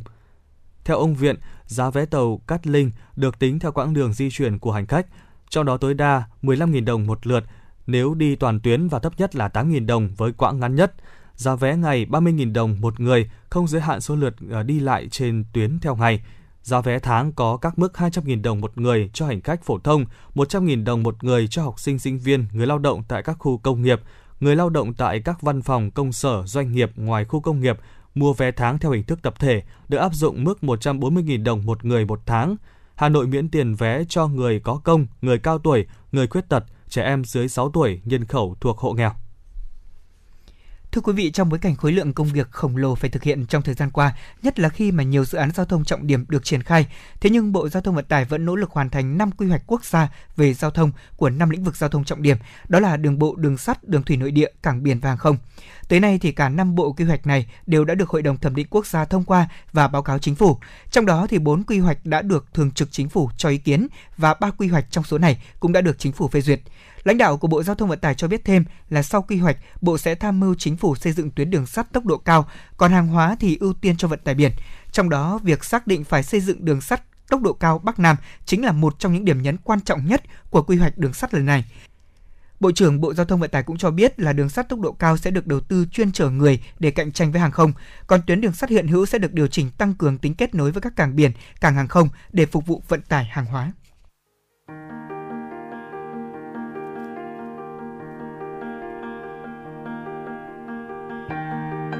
Quý vị và các bạn đang theo dõi kênh FM 96 MHz của Đài Phát thanh Truyền hình Hà Nội. Hãy giữ sóng và tương tác với chúng tôi theo số điện thoại 024 3773 6688. FM 96 đồng hành trên mọi nẻo đường.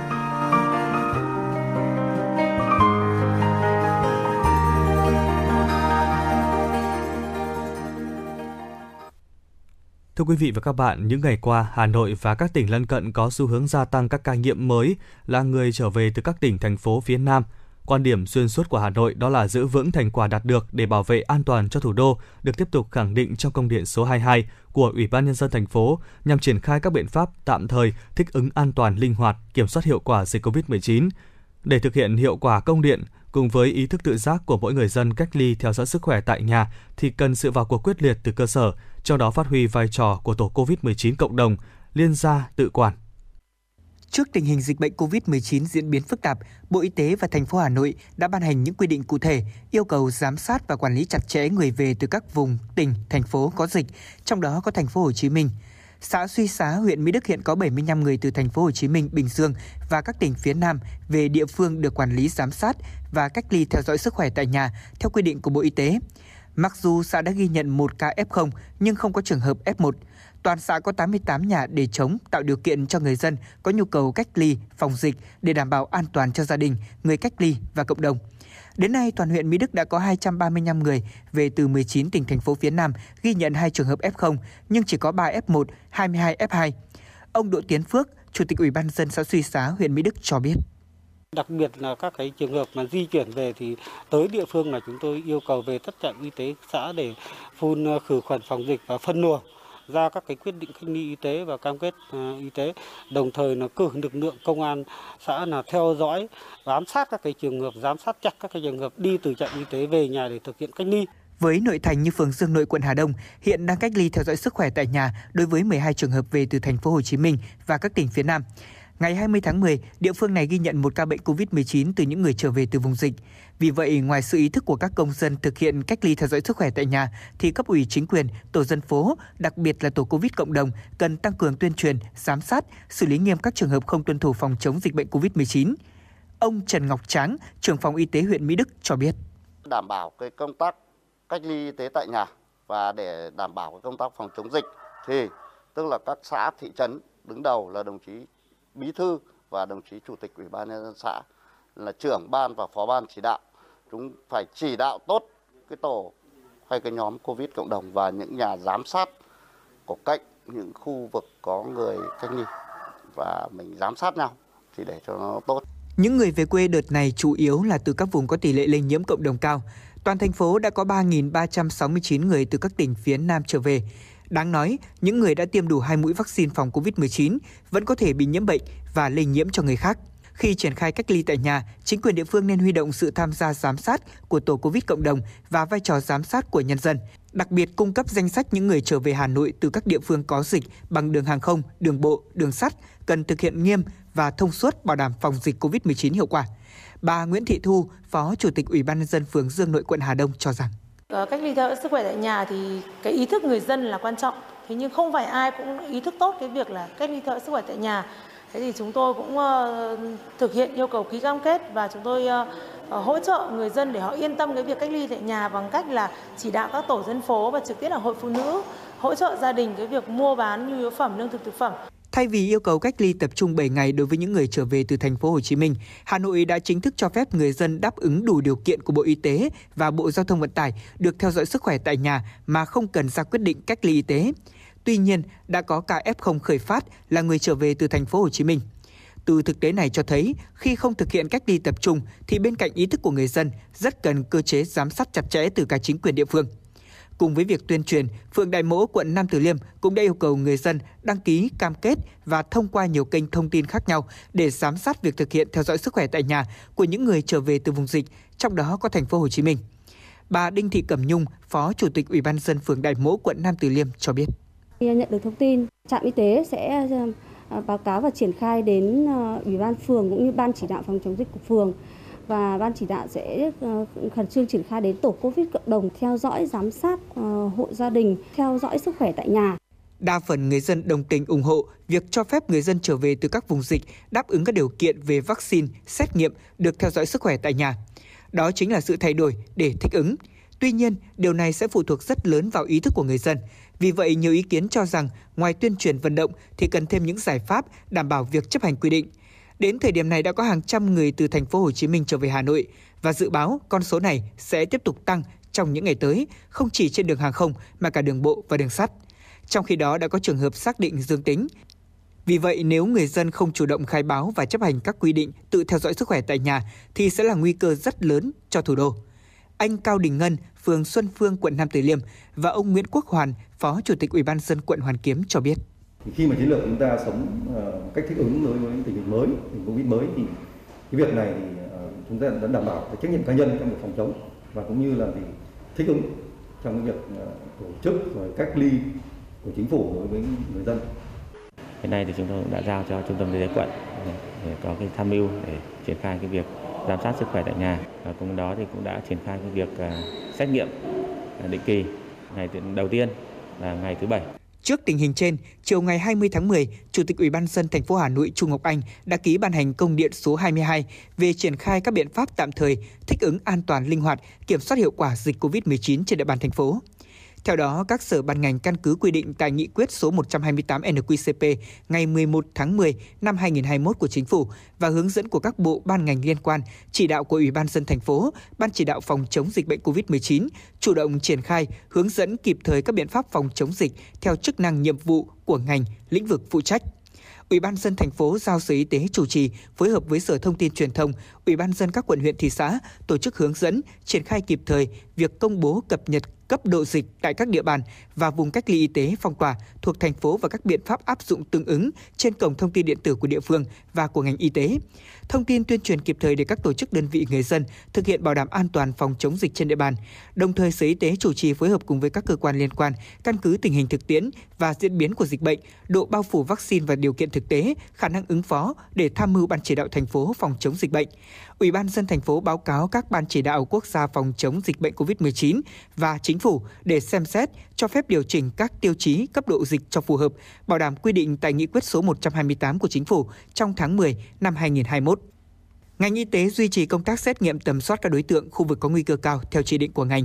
Khi phát hiện ra những F0, cần tiếp tục thực hiện khoanh vùng hẹp, quản lý chặt, thần tốc xét nghiệm, trả kết quả trong thời gian ngắn nhất, truy vết bóc tách F0 đưa đi điều trị, đưa F1 đi cách ly tập trung để nhanh chóng kiểm soát dập dịch, tránh lây lan dịch bệnh tiếp tục thực hiện kế hoạch tiêm vaccine ưu tiên tiêm vaccine mũi 2 cho người trên 50 tuổi, phụ nữ có thai, công nhân tại các khu công nghiệp chế xuất, lực lượng giao hàng, vận chuyển, giáo viên, người làm việc tại các khu vực có nguy cơ lây nhiễm cao như trung tâm thương mại, siêu thị, tiến tới tiêm vaccine phòng COVID-19 cho trẻ em dưới 18 tuổi khi có vaccine và hướng dẫn của Bộ Y tế. Bên cạnh đó, Sở Y tế cũng chủ trì phối hợp cùng với Công an thành phố cập nhật báo cáo thường xuyên Ban chỉ đạo thành phố về các ca nhiễm có nguồn gốc từ các tỉnh thành phố đang có dịch, đồng thời ban hành hướng dẫn thực hiện các biện pháp cách ly y tế đối với người nhập cảnh, người từ các tỉnh thành phố trực thuộc trung ương địa phương có nguy cơ rất cao, nguy cơ cao, nguy cơ trung bình, nguy cơ thấp vào thành phố Hà Nội theo hướng dẫn của trung ương.